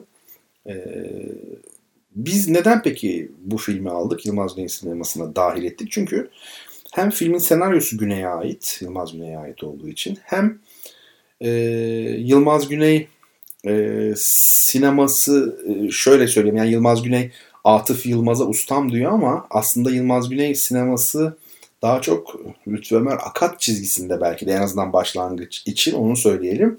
Ve bir de Yılmaz Güney sinemasının ana yönelimine ilk örnek oluşturan, o çizgide yer alan bir film olduğu için e, Hudutların Kanunu'yla başlıyoruz. 1966 yapımı bir film. Ne kadar eskimiş değil mi? Yani 34-54 yıllık bir film. Ve e, Martin Scorsese'nin galiba e, başkanlığında olduğu bir jüri e, jüri değil de bir kurul tarafından restorasyonu yaptırılmış bu filmin. Yani o, e, böyle bir ilgi çeken bir film. Kültür mirası tabii çok çok önemli. Şimdi senaryoda yer yer e, sıkıntılı diyebileceğimiz öyle bir izlenim uyandıran e, kısımlar var ancak tabii bu senaryonun e, senaryonun e, sansürle başının ne kadar derde girdiğini isterseniz bir e, araştırın derim size. Yani şu hudutların kanunu deyin. Orada zaten anlaşılıyor. Gerçekten çok zorlukla yazılmış bu senaryo. Yani sansürden dönmüş, bir daha yazılmış, yok şurayı çıkarın, bir daha yazılmış, yok sondaki cümleyi çıkarın falan filan diye. Yani bu süreç de ayrı bir film yani onu size söyleyeyim. Sansürle mücadelesi bu filmi. Ee, çok zor şartlar altında filme çekilmiş bir senaryodan söz ediyoruz. O bakımdan bugünkü anlayışa göre böyle biraz farklı Allah Allah bu nasıl bir şey falan diyeceğimiz böyle bir anlatım e, hissediliyor. E, ama onu anlamak lazım. Bir kere şunu söyleyelim çok iddialı bir cümle olmasın ama müzik uygulaması yani bugünkü anlayışa göre çok kötü. Şimdi Nida Tüfekçi yapmış müzikleri.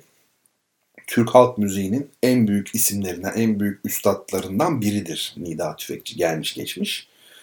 Ona saygımız sonsuz. Arif Sağ'ın ustam dediği kişidir Nida Tüfekçi.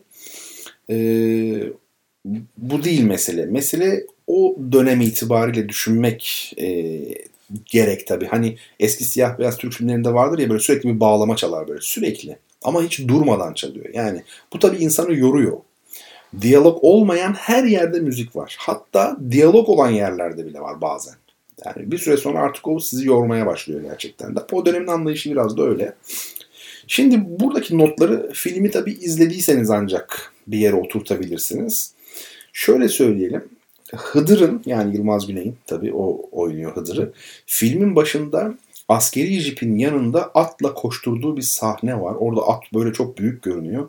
E, Türk sinemasındaki bana göre en görkemli at e, görüntülerinden biri. Yani inanılmaz böyle bir travma şey insana bir etki yaratıyor. Çok acayip. E, Hıdır ve kardeşlerinin açık havada yer sofrasındaki sohbetleri esnasında Hıdır'ın e, kaçakçılar ve kaçakçılar için e, söylediği sözler tabi o acımasız düzeni gözler önüne seriyor. Biliyorsunuz hudutların kanunu ne demek? İşte Suriye sınırında işte gidip işte mal getiren ya da işte e, koyunları, davar, davarı oradan hani geçiren e, insanlar ama mayınlı bir tarla tabii. Hayatlarını ortaya koyuyorlar. Ayakları kopuyor, şu oluyor, bu oluyor. Bunu anlatıyor hudutların kanunu. Biraz da zaten hem afişi, afişini de paylaştım bu arada Instagram'da bakabilirsiniz. Hem afişi hem de efendim ismi itibariyle hani Yılmaz Güney'in biraz hala western havasından çıkamadığı bir film.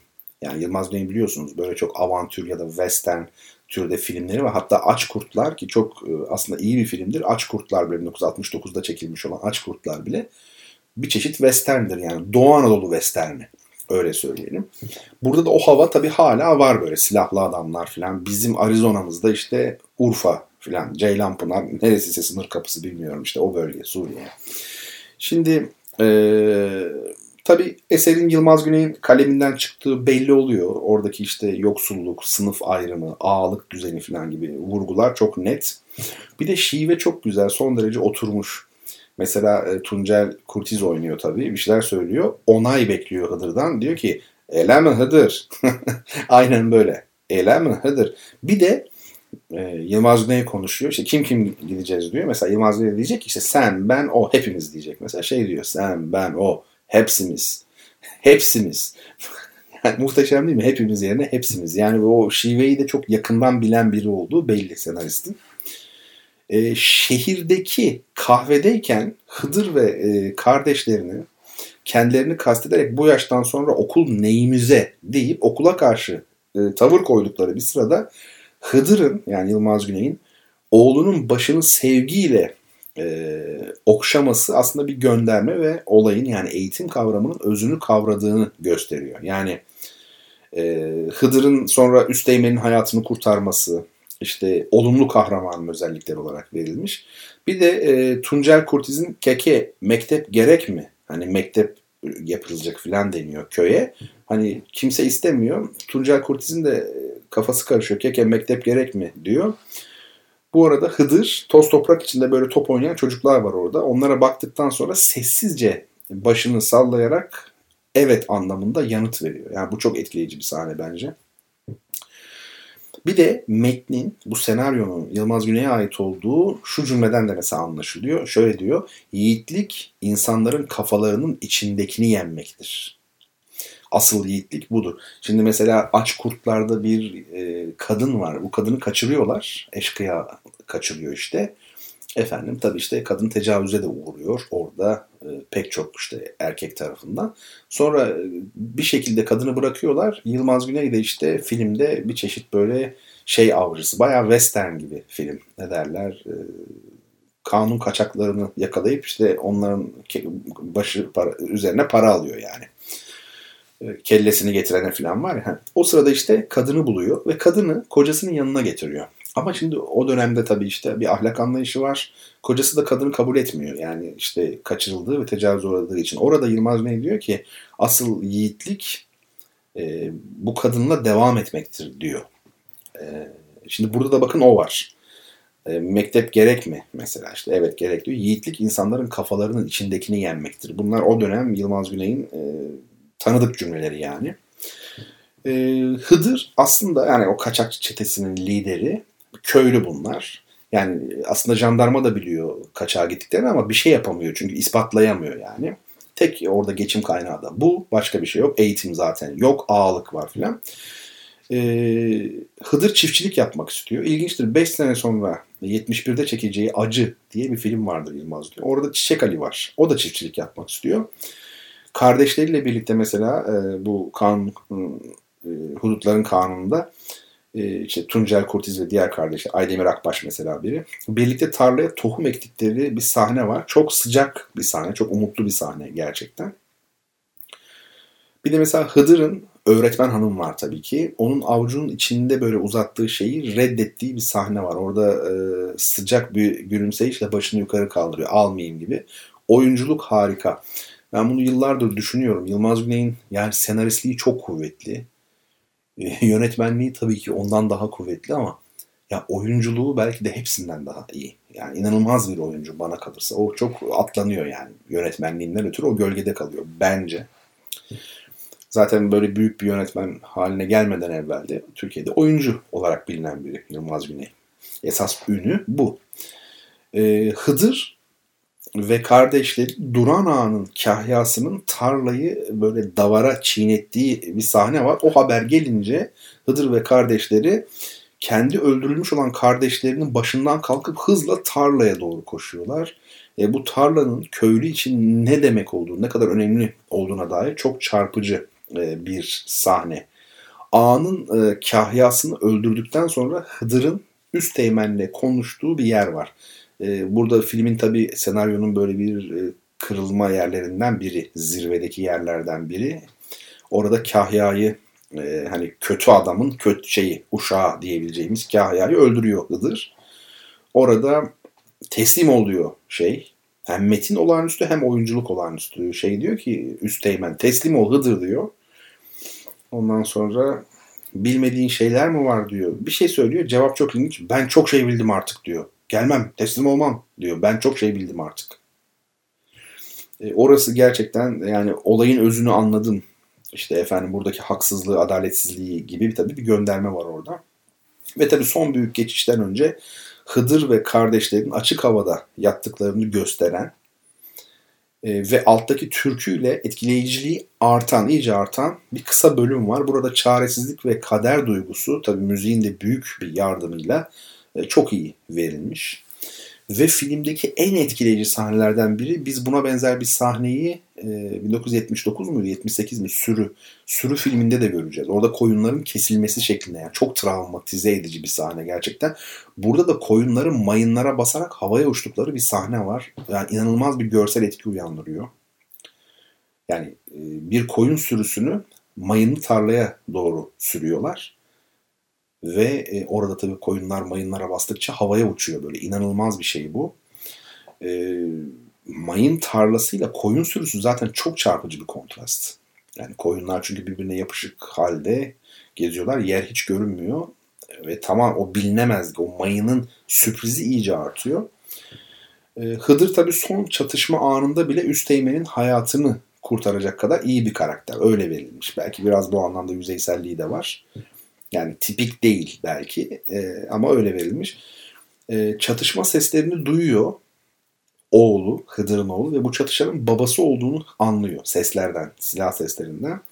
Öğretmenin yani hoca hanımın gitme çağrısına rağmen e, Hıdır'ın oğlu yani Yusuf gidiyor. Onun böyle bir arkasına dönerek öğretmenine bakışı var. Onun da belki de babasınkine benzer bir kader yaşayacağını gösteriyor bir yandan. Bir yanda okul, hocasını bırakıyor çünkü çocuk daha 7-8 yaşında. Bir yanda da hayat.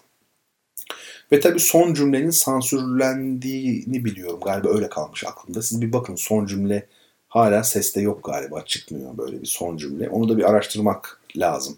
Şimdi hudutların kanunu üzerine ana hatlarıyla bunları söylemiş olalım. Tabii bu söylediklerimin ne anlama geldiğini e, anlayabilmek, iyice bunların yerine oturması için dediğim gibi siz YouTube'dan bu filmi izleyin önce bir defa. Yani bir buçuk saat bile değil.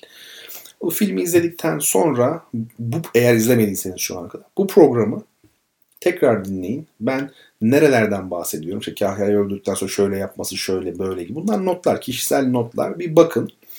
Tabii Türk sinemasında büyük bir olay hudutların kanunu. Toplumsal e, gerçekçi diyemesek de hem gerçekçi hem de toplumsal göndermeleri çok güçlü olan bir film. Tabii o dönemin koşulları içerisinde, imkanları içerisinde. Ama gerçekten çok güçlü. Yılmaz Güney'in hem senaristliği hem de yönetmenliğinin e, o günden sonraki ana yönelimi hakkında da bize bir fikir veriyor. E, bir tabii klasik artık bir başyapıt o manada sürekli olarak izlenmeli, bilinmeli Hudutların Kanunu. E, kaç yıl oldu demiştik? 54 yıl mı dedik? 66. Tabii 54 yıllık film. Yani bayağı bir eski. Şöyle bir güzelce izleyin ve bu notlar üzerine düşünün. Haftaya da ne yapalım biliyor musunuz? Ee, Kızılırmak Kara, Karakoyun yapalım. Bu da Atıf Yılmaz'ın filmidir. Kızılırmak Karakoyun. Ancak bildiğim kadarıyla Atıf Yılmaz olmakla birlikte e, senaryosu yine Yılmaz Güney tarafından yazılmış e, bir filmdir. Burada zaten e, Yılmaz Güney'in oyunculuğu artık her türlü övgünün üzerinde. Yani inanılmaz bir şey. Tabii e, Kızılırmak Karakoyun ha, Lütfü Ömer Akat'ın galiba. Ben Atıf Yılmaz mı dedim? Kızılırmak Karakoyun. O yanılmışım. Kızılırmak Karakoyun tıpkı e, Hudutların Kanunu gibi yine Ömer Lütfi Akad'ın çektiği bir film. Burada senaryo da Ömer Lütfi Akat'a ait. Fakat oyuncular arasında Yılmaz Güney var. Hülya şey Nilüfer e, e, ben burada bir dakika oyuncular arasında Hülya Koçyiğit olması lazım. Evet yani 67 1967 bir yıl sonra çekilmiş bir e, film. Ben Atıf Yılmaz diye yanlış söyledim. Onu bir e, şey yapalım, e, izleyelim. O da YouTube'da var. Hepsi bulabileceğiniz filmler. Hem de fena değil yani izlenebilir. Güzelce arkasından da haftaya onun üzerine konuşalım. Şimdi bir soru sormuştum. O soru neydi? Milattan önce 4. yüzyıldan milattan sonra 2. yüzyıla kadar dünyamızın kutup yıldızı olan yıldız hangisidir demiştim. Doğru cevap Tuban. Yani mesela diyelim ki biz büyük bir Romalı generalin ya da imparatorun e, mektubunda işte şöyle yazdığını okuyoruz. İşte şeye bakarak, kutup yıldızına bakarak işte e, bir taraftan kutup yıldızını bir taraftan güzel sevgilimi izledim falan şarap içtim. Hani var ya böyle işte diyelim ki e, edebi bir mektup falan bir günlük. E, burada kutup yıldız dediği yıldız hangi yıldız oluyor o zaman? Tuban yıldızı. Yani şu anki değil. Efendim hadi gelin bir soru daha sorayım ama önce şunu ifade edeyim. Doğru cevabı Twitter'dan yazdınız ya mention olarak. İlk yazan dinleyicim doğru cevabı, birinci olan ilk kazanan dinleyicim kitabını kendisine gönderebilelim diye bize adını, soyadını, adresini ve telefonunu mutlaka yazsın.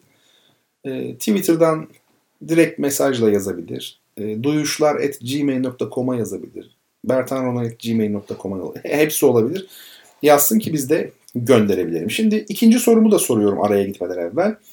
İkinci sorum şu.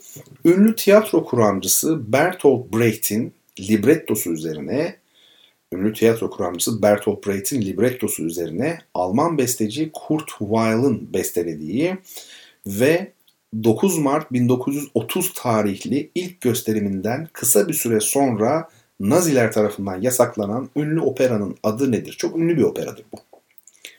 Ve şimdi de müzik olarak sizlere ne çalacağız biliyor musunuz? Cemal Reşit Rey'in Türkiye başlıklı senfonik şiirinin ikinci bölümü, Pesante başlıklı bölümü Budapeşte Senfoni Orkestrası'nı Hikmet Şimşek yönetiyor. Onlar seslendirecekler. Gerçekten çok ama çok güzel. Bizim kendi halk musikimizin, makamlarımızın olduğu, o renklerin olduğu ama bunun çok özgün bir armoniyle çok sesli teknikle ve tabii ki büyük senfonik orkestra ile, renkli bir orkestralamayla işlendiği bir yapıt.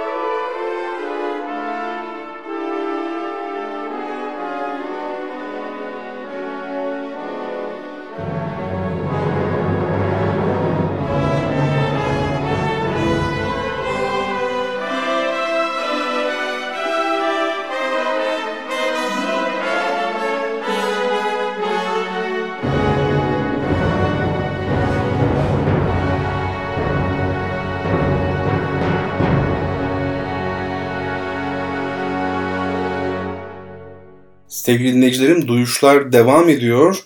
Programımızın son bölümünde sizlerle birlikteyiz.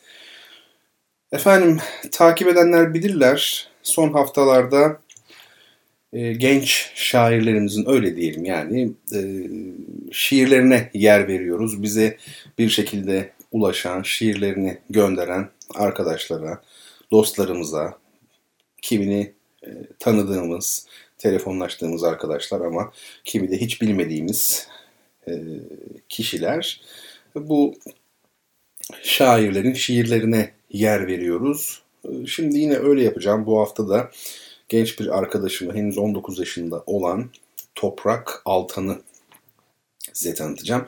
Hakikaten e, bize gelen bu şiirler bizi mutlu ediyor ve onları sizlerle paylaşmanın mutluluğunu yaşıyoruz. Bu çok klişe bir cümle oldu ya. Tam programcı gibi, radyo programcısı gibi. Onları sizlerle paylaşmanın mutluluğunu yaşıyoruz. Ama ben gerçekten inanarak söyledim. Yani hakikaten klişe olsun diye değil. E, çok seviniyorum. E, geçen hafta söylemiştim. Bir birlikte kitap çıkarsak ne güzel olur. Güzel denk geldi. Bu programda da bu gece artık her şeyin çok bireysel algılandığını söyledim. Öyle değil mi? Yani toplumsal olana, ortak olana, imece olana vurgu yapmak gerektiğini aslında belirttim. E, ne olur yani biz e, kendi adımızla zaten kitaplarımızı çıkarırız. Bir, hep birlikte mesela 5 kişi, 10 kişi genç şairler olarak e, buluşsak, e, tek bir kitap çıkarsak birlikte mesela herkesten 10 şiir mesela. Ne kadar güzel olur. E, bakalım belki bu da gerçekleşir. E, şimdi Toprak Altan o da bana e, ulaşan ve güzel şiirlerinden gönderen arkadaşlarımızdan bir tanesi. Bu aralar zaten gelen bütün şiirler beni çok mutlu etti ve hem e, şaşırttı, şöyle şaşırttı. İnsanından umudumu kesmiş değilim hiçbir zaman. E, insanın olduğu yerde yaratıcılık da vardır, üretkenlik de vardır, yeni fikirler, e, çarpıcı, taze düşünceler vardır ama içinde bulunduğumuz yaşam tarzı tabii şiiriyeti doğrudan bedi zevkleri öldürüyor. Çünkü şiir dolaylılıktır. Biz çok dolaysız bir toplum, bir dünya içindeyiz. Yani mülkiyet ilişkileri böyledir. Al ver. Yani ticaret de böyledir. E, fakat e, sevgili Toprak Altan'ın e, şiirlerini okuduğumda, daha e, önceki haftalarda da yazan arkadaşların, gönderen arkadaşların şiirlerini okuduğumda e, çok etkilendim. Demek ki gerçekten çok kuvvetli e, şairler olacak ileride. Yani çünkü Türk şiiri gerçekten de e, biraz e, belki zayıflamış durumda roman ve öyküye göre şiir son 10 yıllarda biraz kan kaybetti. Fakat bu şiirler benim gerçekten umudumu arttırdı. Hakikaten çok mutluyum. Bunu defalarca ifade etsem yine de size anlatamam yani öyle söyleyeyim. Şimdi bana ulaştı sevgili Toprak ve şiirlerini okudum, çok beğendim ve programımda yer vereceğimi söyledim. E, ama kendisini de tanımak istediğimi söyledim. Yani programda nasıl tanıtayım değil mi? Biraz bize bir bilgi ver kendinle ilgili. O da şöyle yazmış. E, Toprak Altan, Muğla Köyceğizliyim. 19 yaşındayım. Aydın Sosyal Bilimler Lisesi son sınıf öğrencisiyim. Müzik öğretmenliği için hazırlanıyorum. İleride nasip olursa işitme hocası olup şiirlerimi de derlemek istiyorum. Bana yer verdiğiniz için teşekkürler tekrar demiş. Biz teşekkür ederiz sevgili Toprak. Şimdi ne güzel bizim e, Toprak'la böyle bir ortak yönümüz daha varmış bakın. Müzik. E, ilginçtir. İleride işitme hocası olmak istiyorum demiş. Ben de bugün Tabii uzaktan eğitimle pek işitme ve solfej dersi yapmak e, mümkün değil ama e, yapmakta olduğum derslerin verilerini e, girmiştim. Öğrencilerim haber verdiler. Hocam son iki ders sistemde başlık olarak var ama içerik yok dediler. Ben de onları yükledim. Tabii işitme çok önemli. Türkiye'de bizim zayıf olduğumuz bir alan. Yani müzik eğitiminde kuvvetli olmadığımız bir alan. Umarım Toprak Altan da çok iyi bir işitme hocası olur.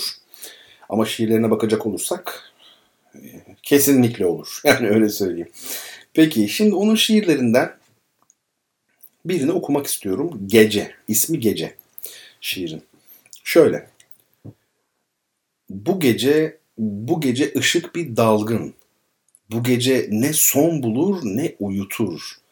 Kopmuş fırtına bak, sönüyor yangın. Bu gece güneş doğmayı unutur. Bu gece kellemdeki bir kemirgen, gök sönüp secdeye eğil. Bu gece karanlıktır resim çizen ve şafak hiç sökecek gibi değil. Bu gece aynalar başka insafsız. Hatıralar kurşun sıkar bu gece. Geride bir mektup sözsüz, yazısız. Yırt okumadan bu gece. Son gece. Evet, hep şiirlerden sonra söze girmek beni rahatsız ediyor biliyorsunuz ama öyle sonsuza kadar da bekleyemiyorum. Yani, yani o yüzden mecburen de giriyoruz. Şimdi e, çok güzel bir şiir tabii bu. E, yani hece ölçüsüyle ve kafiyeli, uyaklı yazarak inandırıcı olmak e, her zaman mümkün değildir. Yani aslında bize bir formül verir hece ölçüsü ya da uyak hani ama e, işte bunu yaz şiir olur. Fakat bıçak sırtıdır. Yani yazdıklarımızın bir manzume olması ihtimali çok kuvvetli. Çoğu kere de böyle olur zaten. Yani e, bu teknikle yazıp da iyi şiir üretmek e, kolay değildir. Bence çok güzel bir e, şiir. Şimdi başka bir şiirini daha okuyacağım sevgili Toprağın. Bu şiirleri 19 yaşında bir arkadaşımızın yazdığına da dikkatinizi çekiyorum. Şöyle diyor şiirinde adı da Muhabere şiirin adı. Anne oğlunu geceleyin vurdular. Açık yarasında kezzap kavurdular. Öteden bir ses duyuldu. Haykır, hecele. Ecelden önce koşup vardın ecele. Anlat anlat yok. Kim söylese, kim dese. Bu sayılar bozuk, bozuk bu hendese. İrin, ur mu yoksa akan dudağından? Bu mu her gün ittiren kör uçurumdan? Ne yapıp ettin de kanıma ne kattın? Dipsiz bilmeceyim geldiğimden beri. Doğurduğun gün yangınlara mı attın? Yoksa köz üstünden mi devşirdin beni? İğne yoksa tığ mı delen şakağından? Canlı mı ceset mi kalkan yatağından? Afitap sönen bir közmüş kainatta. Her doğana değdirip tekrar yakmışlar. Sıra bana gelmiş de yukarı katta hiç sönmesin diye kelleme atmışlar. Gökten eller boynuma kement bağlamış, kundakta bebekler benim için ağlamış. Evet burada tabi güçlü imgeler var. Bir önceki şiirde de böyle biçim olarak bu biraz daha belki e, farklı ama e, genel manada yine önceki şiire çok e, benzeyen bir şiir. Onu söyleyebilirim. Ve bir şiir daha var. Onu da aslında haftaya bırakmak istedim bir an. Ama şimdi de böyle okumak da istiyorum. Kararsız kaldım. Ya da şey yapalım. Sevgili Toprağa gelecek haftada yer vermek için onun e, bu üçüncü şiirini ilginçtir. O üçüncü şiirin başlığı da üç. Onu e, haftaya bırakalım. Yani şimdi okumayayım. Haftaya da topraktan bahsetmiş olurum hem. Gayet de e, güzel olur.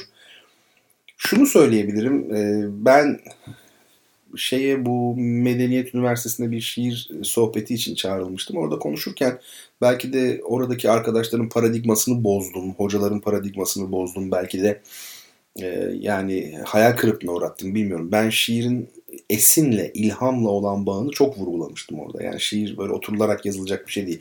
Onlar da demişlerdi ki yani bir kısmı anlattıklarımdan etkilendi, çok mutlu oldu falan ama şöyle bir soru da geldi. Hocam siz böyle diyorsunuz ama bizim hocalarımız hep diyor ki şiir sadece çalışmakla olur. Ya yani sadece değil de yani şiir çalışarak olur, emek vererek olur.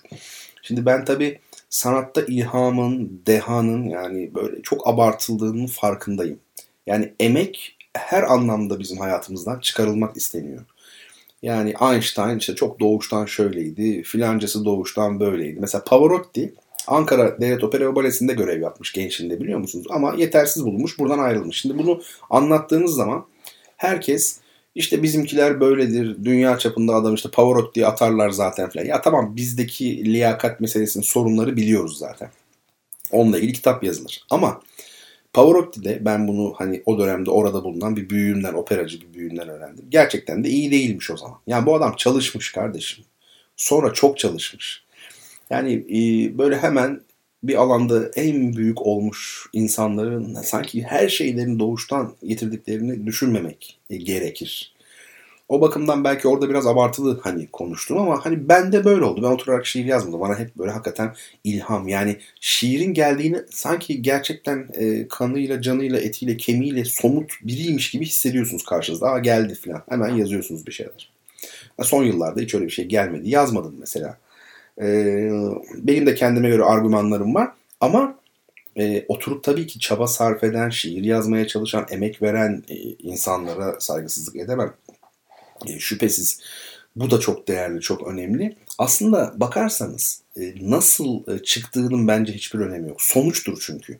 Sanat yapıtı, edebiyat yapıtı sonuç. Şiirde sonuca bakarsınız. Bir adam çok çalışmış, çok çalışmış haftalarca, aylarca, belki yıllarca falan bir şiir çıkarmış ortaya muhteşem. Ya da biri çok emek vermiş ama çok kötü bir şey çıkmış. Yani sonuç önemli bu işlerde. Ee, sevgili e, Toprak nasıl yazıyor bilmiyorum. Ee, o an gelen bir e, dürtüyle, bir esinle mi yazıyor? Yoksa gerçekten mesai harcıyor mu? Yani oturup bir şiir yazayım diye emek veriyor? O şiir yarım kalıyor da sonra bir süre sonra tamamlamaya mı çalışıyor? Bilmiyorum tabii bunları belki kendisiyle görüşürüz o ayrı. Ee, ama tabii ki şiir yazmayı bırakmamak lazım. Yoksa hani 19-20'li yaşlarda, 19 ve 20'li yaşlarda işte şiir yazan sonra bu şiirleri defterde kalan e, böyle hafif gıdığı yağlanmış göbekli tamam mı? Yani gri pantolonlu orta yaşlı kel bir erkek olarak tamam mı? Tam Türkiye nedir deseler böyle bu derdim yani. Ee, eleştiriyorum tabii canım eleştireceğim de bu hale düşmemek lazım. Yani ileride işte kitapların şeyde kalmış, hatıraların arasında kalmış. Olmasın yani gerçekten güzel bir kalemin var sevgili Toprak. O bakımdan bence yaz, bol bol yaz.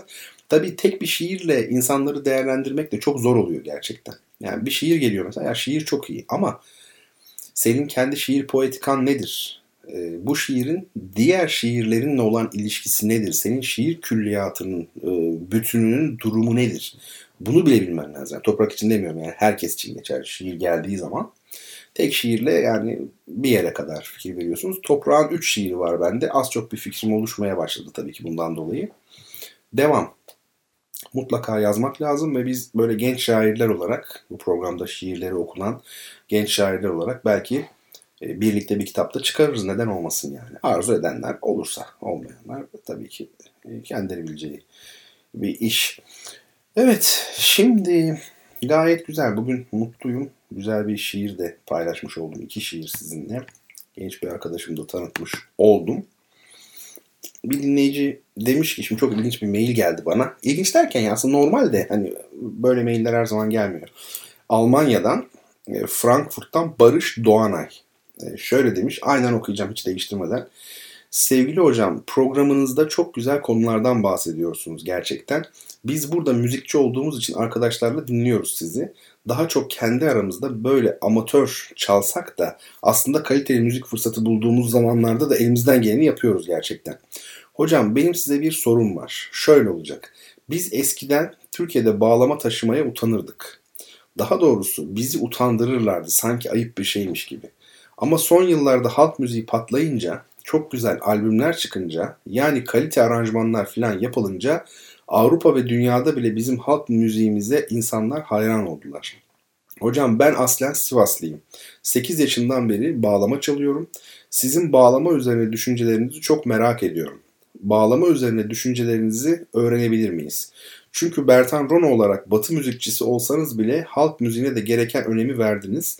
Bu çok az görülen bir şey gerçekten. Bütün arkadaşlarımızın size gurbetten selamları var hocam. Seviliyorsunuz burada. Frankfurt'a bekleriz. Misafirimiz olun hocam. Hoşçakalın. Valla çok e, teşekkür edeyim öncelikle. Frankfurt'u görmedim hiç. Frankfurt deyince aklıma işte Göte gelir falan yani. Frankfurt okudu gelir. Efendim bazı besteciler gelir. Çok teşekkürler. Umarım bir gün olur. Misafiriniz olurum. Çayınızı içerim. Bizler de sizi bekleriz tabii her zaman. Gönüller bir olsun. Mesafelerin çok bir önemi olmuyor o zaman hakikaten. Ee, şimdi ben tabii çok sesli müzik eğitimi aldım. Ama ben yani küçüklüğümden hatırlıyorum bizim evde Vivaldi çalardı, Bach çalardı. İşte efendime söyleyeyim babamın yurt dışından getirdiği böyle hani albümler olurdu. Ama aynı zamanda Ruhi Su, Arif Sağ da çalardı. Yani bunlar da çok dinlerdik yani. Yani evde zaten televizyon hiç açılmazdı ama hiç ve müzik olurdu. İşte bu lamba der diyorlar ya yukarıya ışık veren. İşte babam babam kitabını hani okurdu sadece. E, ben de işte küçüğüm tam hatırlamıyorum. Ya kitap okurdum ya başka bir şeylerle oynardım hani yerde. Efendim ama müzik olarak hep bunlar yani. Evde hep müzik ve kitap onu hatırlıyorum. Şimdi e, fakat böyle olmasa bile ben e, şey yani güzel denk geldi aslında bu hani Sunaka'nın işte Itri konserini protesto ettiğini ve bir anlamda o konseri iptal ettirdiğini okudum ya ben de bugün öğrendim ben okurken bu gece. Bunun üzerine iyi geldi. Yani bizde tabii Türkiye'de çok sesli müzik, tek sesli müzik hani e, mücadelesi sadece müzikal bir sorun değil. Her konuda olduğu gibi siyasi, ideolojik. O açıdan e, yani konunun o kısmına girmeye gerek yok. Aslında herkes de biliyor zaten artık. Yani ne olduğunu işin. Fakat e, şunu söylemek istiyorum. Yani iyi müzik iyi müziktir. Bu programda e, bu gece dile getirdim. İyi, iyi olan iyidir. Yani tek sesli olan iyi müzik vardır. Atonal müzik mesela. Atonal bir müzik türü var biliyorsunuz. İyisi de var, kötüsü de var. Yani işte efendime söyleyeyim Japon müziğinin atıyorum tamamen iyisi de var, kötüsü de var. Yani tangonun kötüsü de vardır, iyisi de vardır. Yani türüne bakmamak lazım. O tekil esere bakmak lazım. Onu size söyleyeyim bir kere. Böyle düşünmek gerekiyor. Halk müziğine ve bağlamaya gelince şimdi ben zaman zaman böyle işte geçitlerden, yüksek geçitlerden, coğrafyadan falan söz ediyorum.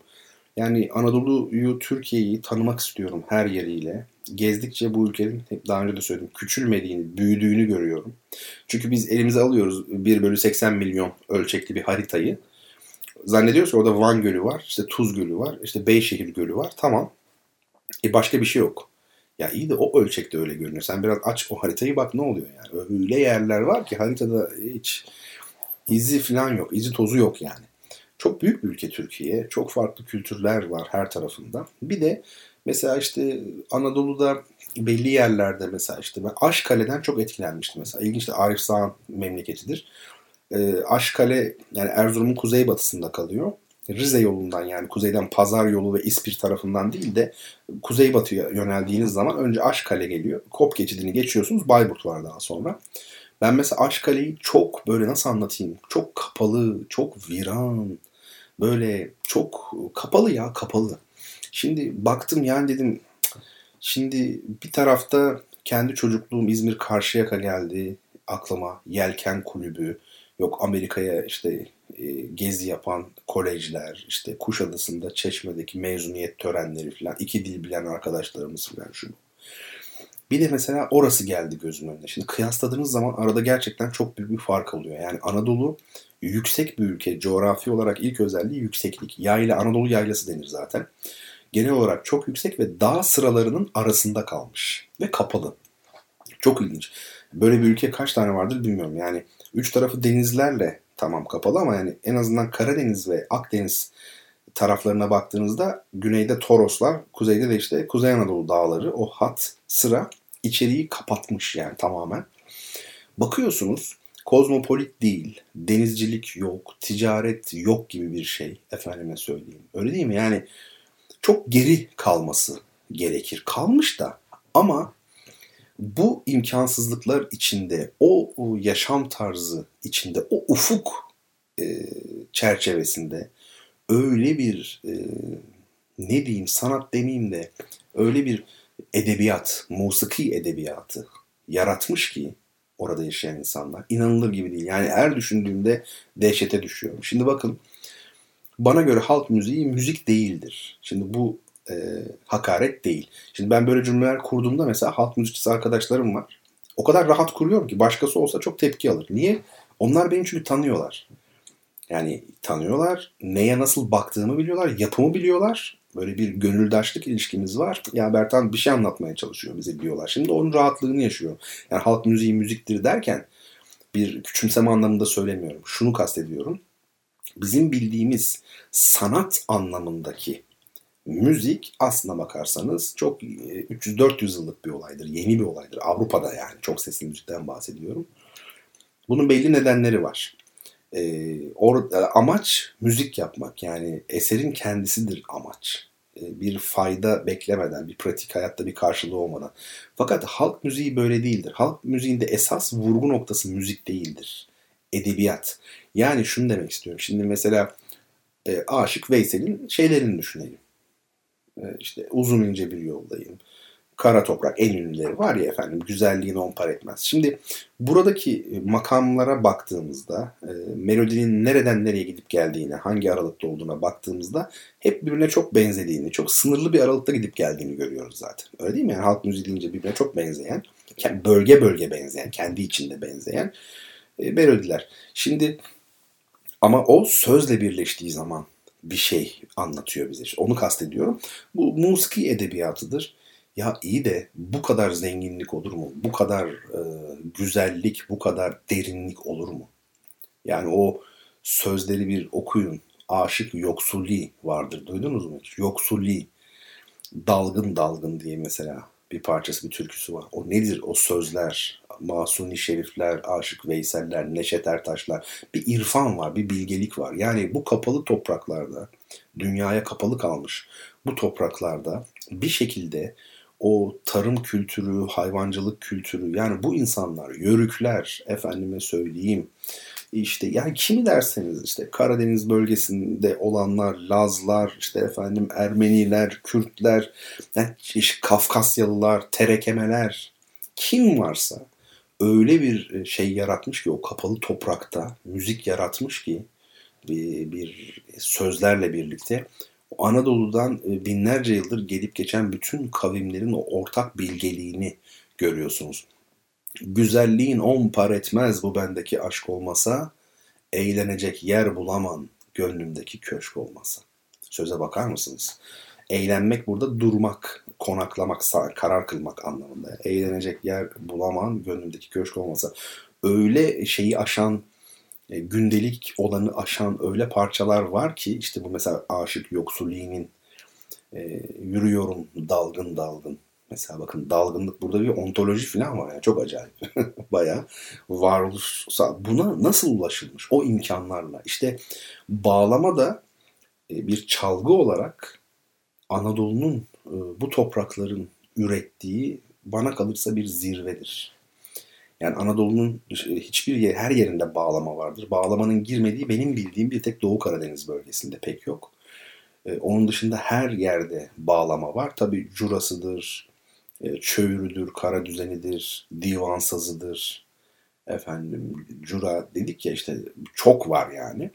O bakımdan kendine bir kere özgü ses rengi, tınısı, o e, tellerinin farklı malzemeden yapılmış olması ve ona göre ses vermesi. Şimdiki bağlamaları pek beğenmiyorum. Eski böyle gür sesli olanları seviyorum ama e, bir kere çok orijinal, çok otantik. Şimdi biz alıştığımız için bağlama bize çok tanıdık geliyor.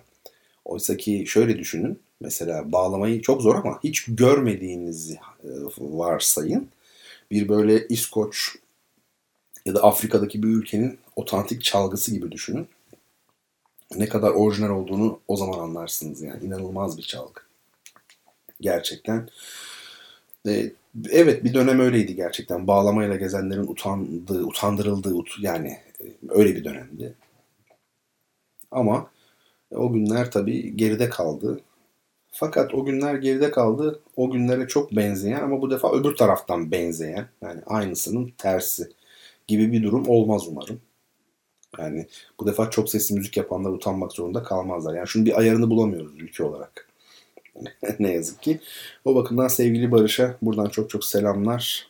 E, Frankfurt'ta e, bağlamayla müzik yapan arkadaşlarıma orada e, bu toprakların kültürünü, müzik, musiki folklorunu tanıtsınlar. Söyleyeceğim budur. Evet, e, programı kapatacağım. Öncesinde ikinci sorumuzun cevabını vereyim. Mahagoni kentinin yükselişi ve düşüşü İsme bakar mısınız eserin? Mahagoni kentinin yükselişi ve düşüşü. Ee, ünlü Alman e, tiyatro kuramcısı Bertolt Brecht'in librettosu üzerine yine Alman besteci Kurt Weill'ın bestelediği ve 9 Mart 1930 tarihli ilk gösteriminden kısa bir süre sonra Naziler tarafından yasaklanan operanın adı nedir diye sormuştuk. Doğru cevap Mahagoni kentinin yükselişi ve düşüşü. E, doğru cevabı ilk yazan değerli dinleyicim adını, soyadını, adresini ve telefon numarasını çok önemli. Bunları duyuşlar.gmail.com ya da bertanrona.gmail.com'a ya da Twitter'dan ya direkt mesajla bertanrona hesabına ulaştırırsa çok sevinirim. Bizler de kitabını hemen şimdi birazdan e, göndermiş oluruz. Ee, sorumuzu da yanıtladık ve artık bitiriyoruz. Tabii bir şey kalmadı. Bir şiirimizi haftaya bıraktık. Sevgili Toprak Altan'ın şiirini. Ve sizlere Ulvi Cemal Erkin'in Keman Konçertosu'nun birinci bölümünü Sunakan'ın yorumuyla Cumhurbaşkanlığı Senfoni Orkestrası ve Orkestra Şefi Gürer Aykal'ın e, yorumuyla dinleterek e, veda etmek istiyorum sizlere. İlk bölümde hatırlarsanız Sunakan'dan söz etmiştik. Değerli icracımız Sunakan'dan. E, şimdi e, onun tuşesiyle, onun arşesiyle, e, efendime söyleyeyim, onun tonuyla, keman tonuyla Ulu Cemal Erkin'in olağanüstü güzellikteki keman konçertosunun son bölümünü dinleyeceğiz. Cumhurbaşkanı Senfoni Orkestrası dediğim gibi e, orkestra şefi Gürer Aykal. Haftaya bir de ne yapacaktık? Haftaya kadar e, Kızılırmak Karakoyun'u dinleyecektik. İzleyecektik özür dilerim. E, Kızılırmak Karakoyun filmini başrolde Yılmaz Güney'in oynadığı ve o film üzerinde de değerlendirmelerimiz olacak. Hudutların Kanunu eğer e, izlemediyseniz bu ara hemen izleyebilirsiniz ve bu bölüm, Duyuşların bu bölümü SoundCloud'a düştükten sonra hemen oradan takip edebilirsiniz benim yaptığım e, tespitleri, sahne sahneye düşüncelerimi paylaştım sizle. Oradan e, bakabilirsiniz ve tabii yine burs ile kapatalım programımızı. Burs arıyoruz, burs arıyoruz, burs. Hani para para para var ya Napolyon Bonaparte. burs, burs, burs. Öğrencilerimiz var. Onlara yardımcı oluyoruz çok değerli dinleyicilerim. Miktarı hiç önemli değil. Ne kadar e, destek olabileceğiniz bir defa olur, bir, bir defaya mahsus olur, e, her ay devam eder, 3 ay, 6 ay, 1 yıl. Bunlar da tamamen sizin bileceğiniz meseleler. Ama eğer yardımcı olmak istiyorsanız öğrencilerimize lütfen bizimle iletişime geçin. Ayrıntıları konuşuruz orada, görüşürüz. Ee, eşinize, dostunuza, arkadaşlarınıza, yakınlarınıza da bunu ne kadar çok duyurursanız memnun olurum. Böylelikle e, öğrencilerimize destek olmuş oluruz. Bu da zannediyorum çok anlamlı, çok önemli, çok değerli. Peki haftaya çarşamba gecesi yani 27 Mayıs çarşamba saat 22'de e, bir problem olmadığı müddetçe bendeniz yine sizlerle olacağım. Sizler de benimle olmak isterseniz, bu güzel sohbeti birlikte götürmek isterseniz 27 Mayıs gecesi çarşamba saat 22'de radyo gerçeği dinleyin. Bertan Rona ile duyuşları dinleyin efendim. Felsefenin, sanatın, edebiyatın, müziğin, dilin, kültürün, sinemanın, hayatın nabzını birlikte tutalım. İlgimizi çeken, önemli, gerçekten değerli konular üzerinde görüş alışverişinde bulunalım. Evet efendim benden bu kadar. Görüşmek üzere.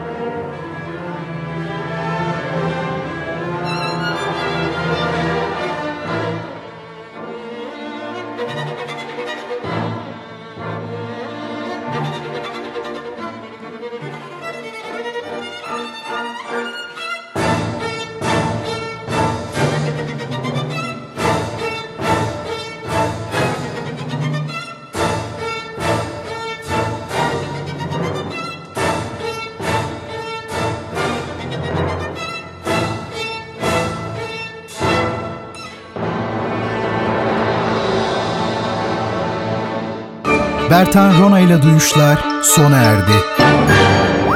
Bu program hakkındaki düşüncelerinizi dinleyen et radyogercek.com adresine mail atarak bize ulaştırabilirsiniz. Dinlemiş olduğunuz programda ürün yerleştirme yapılmıştır.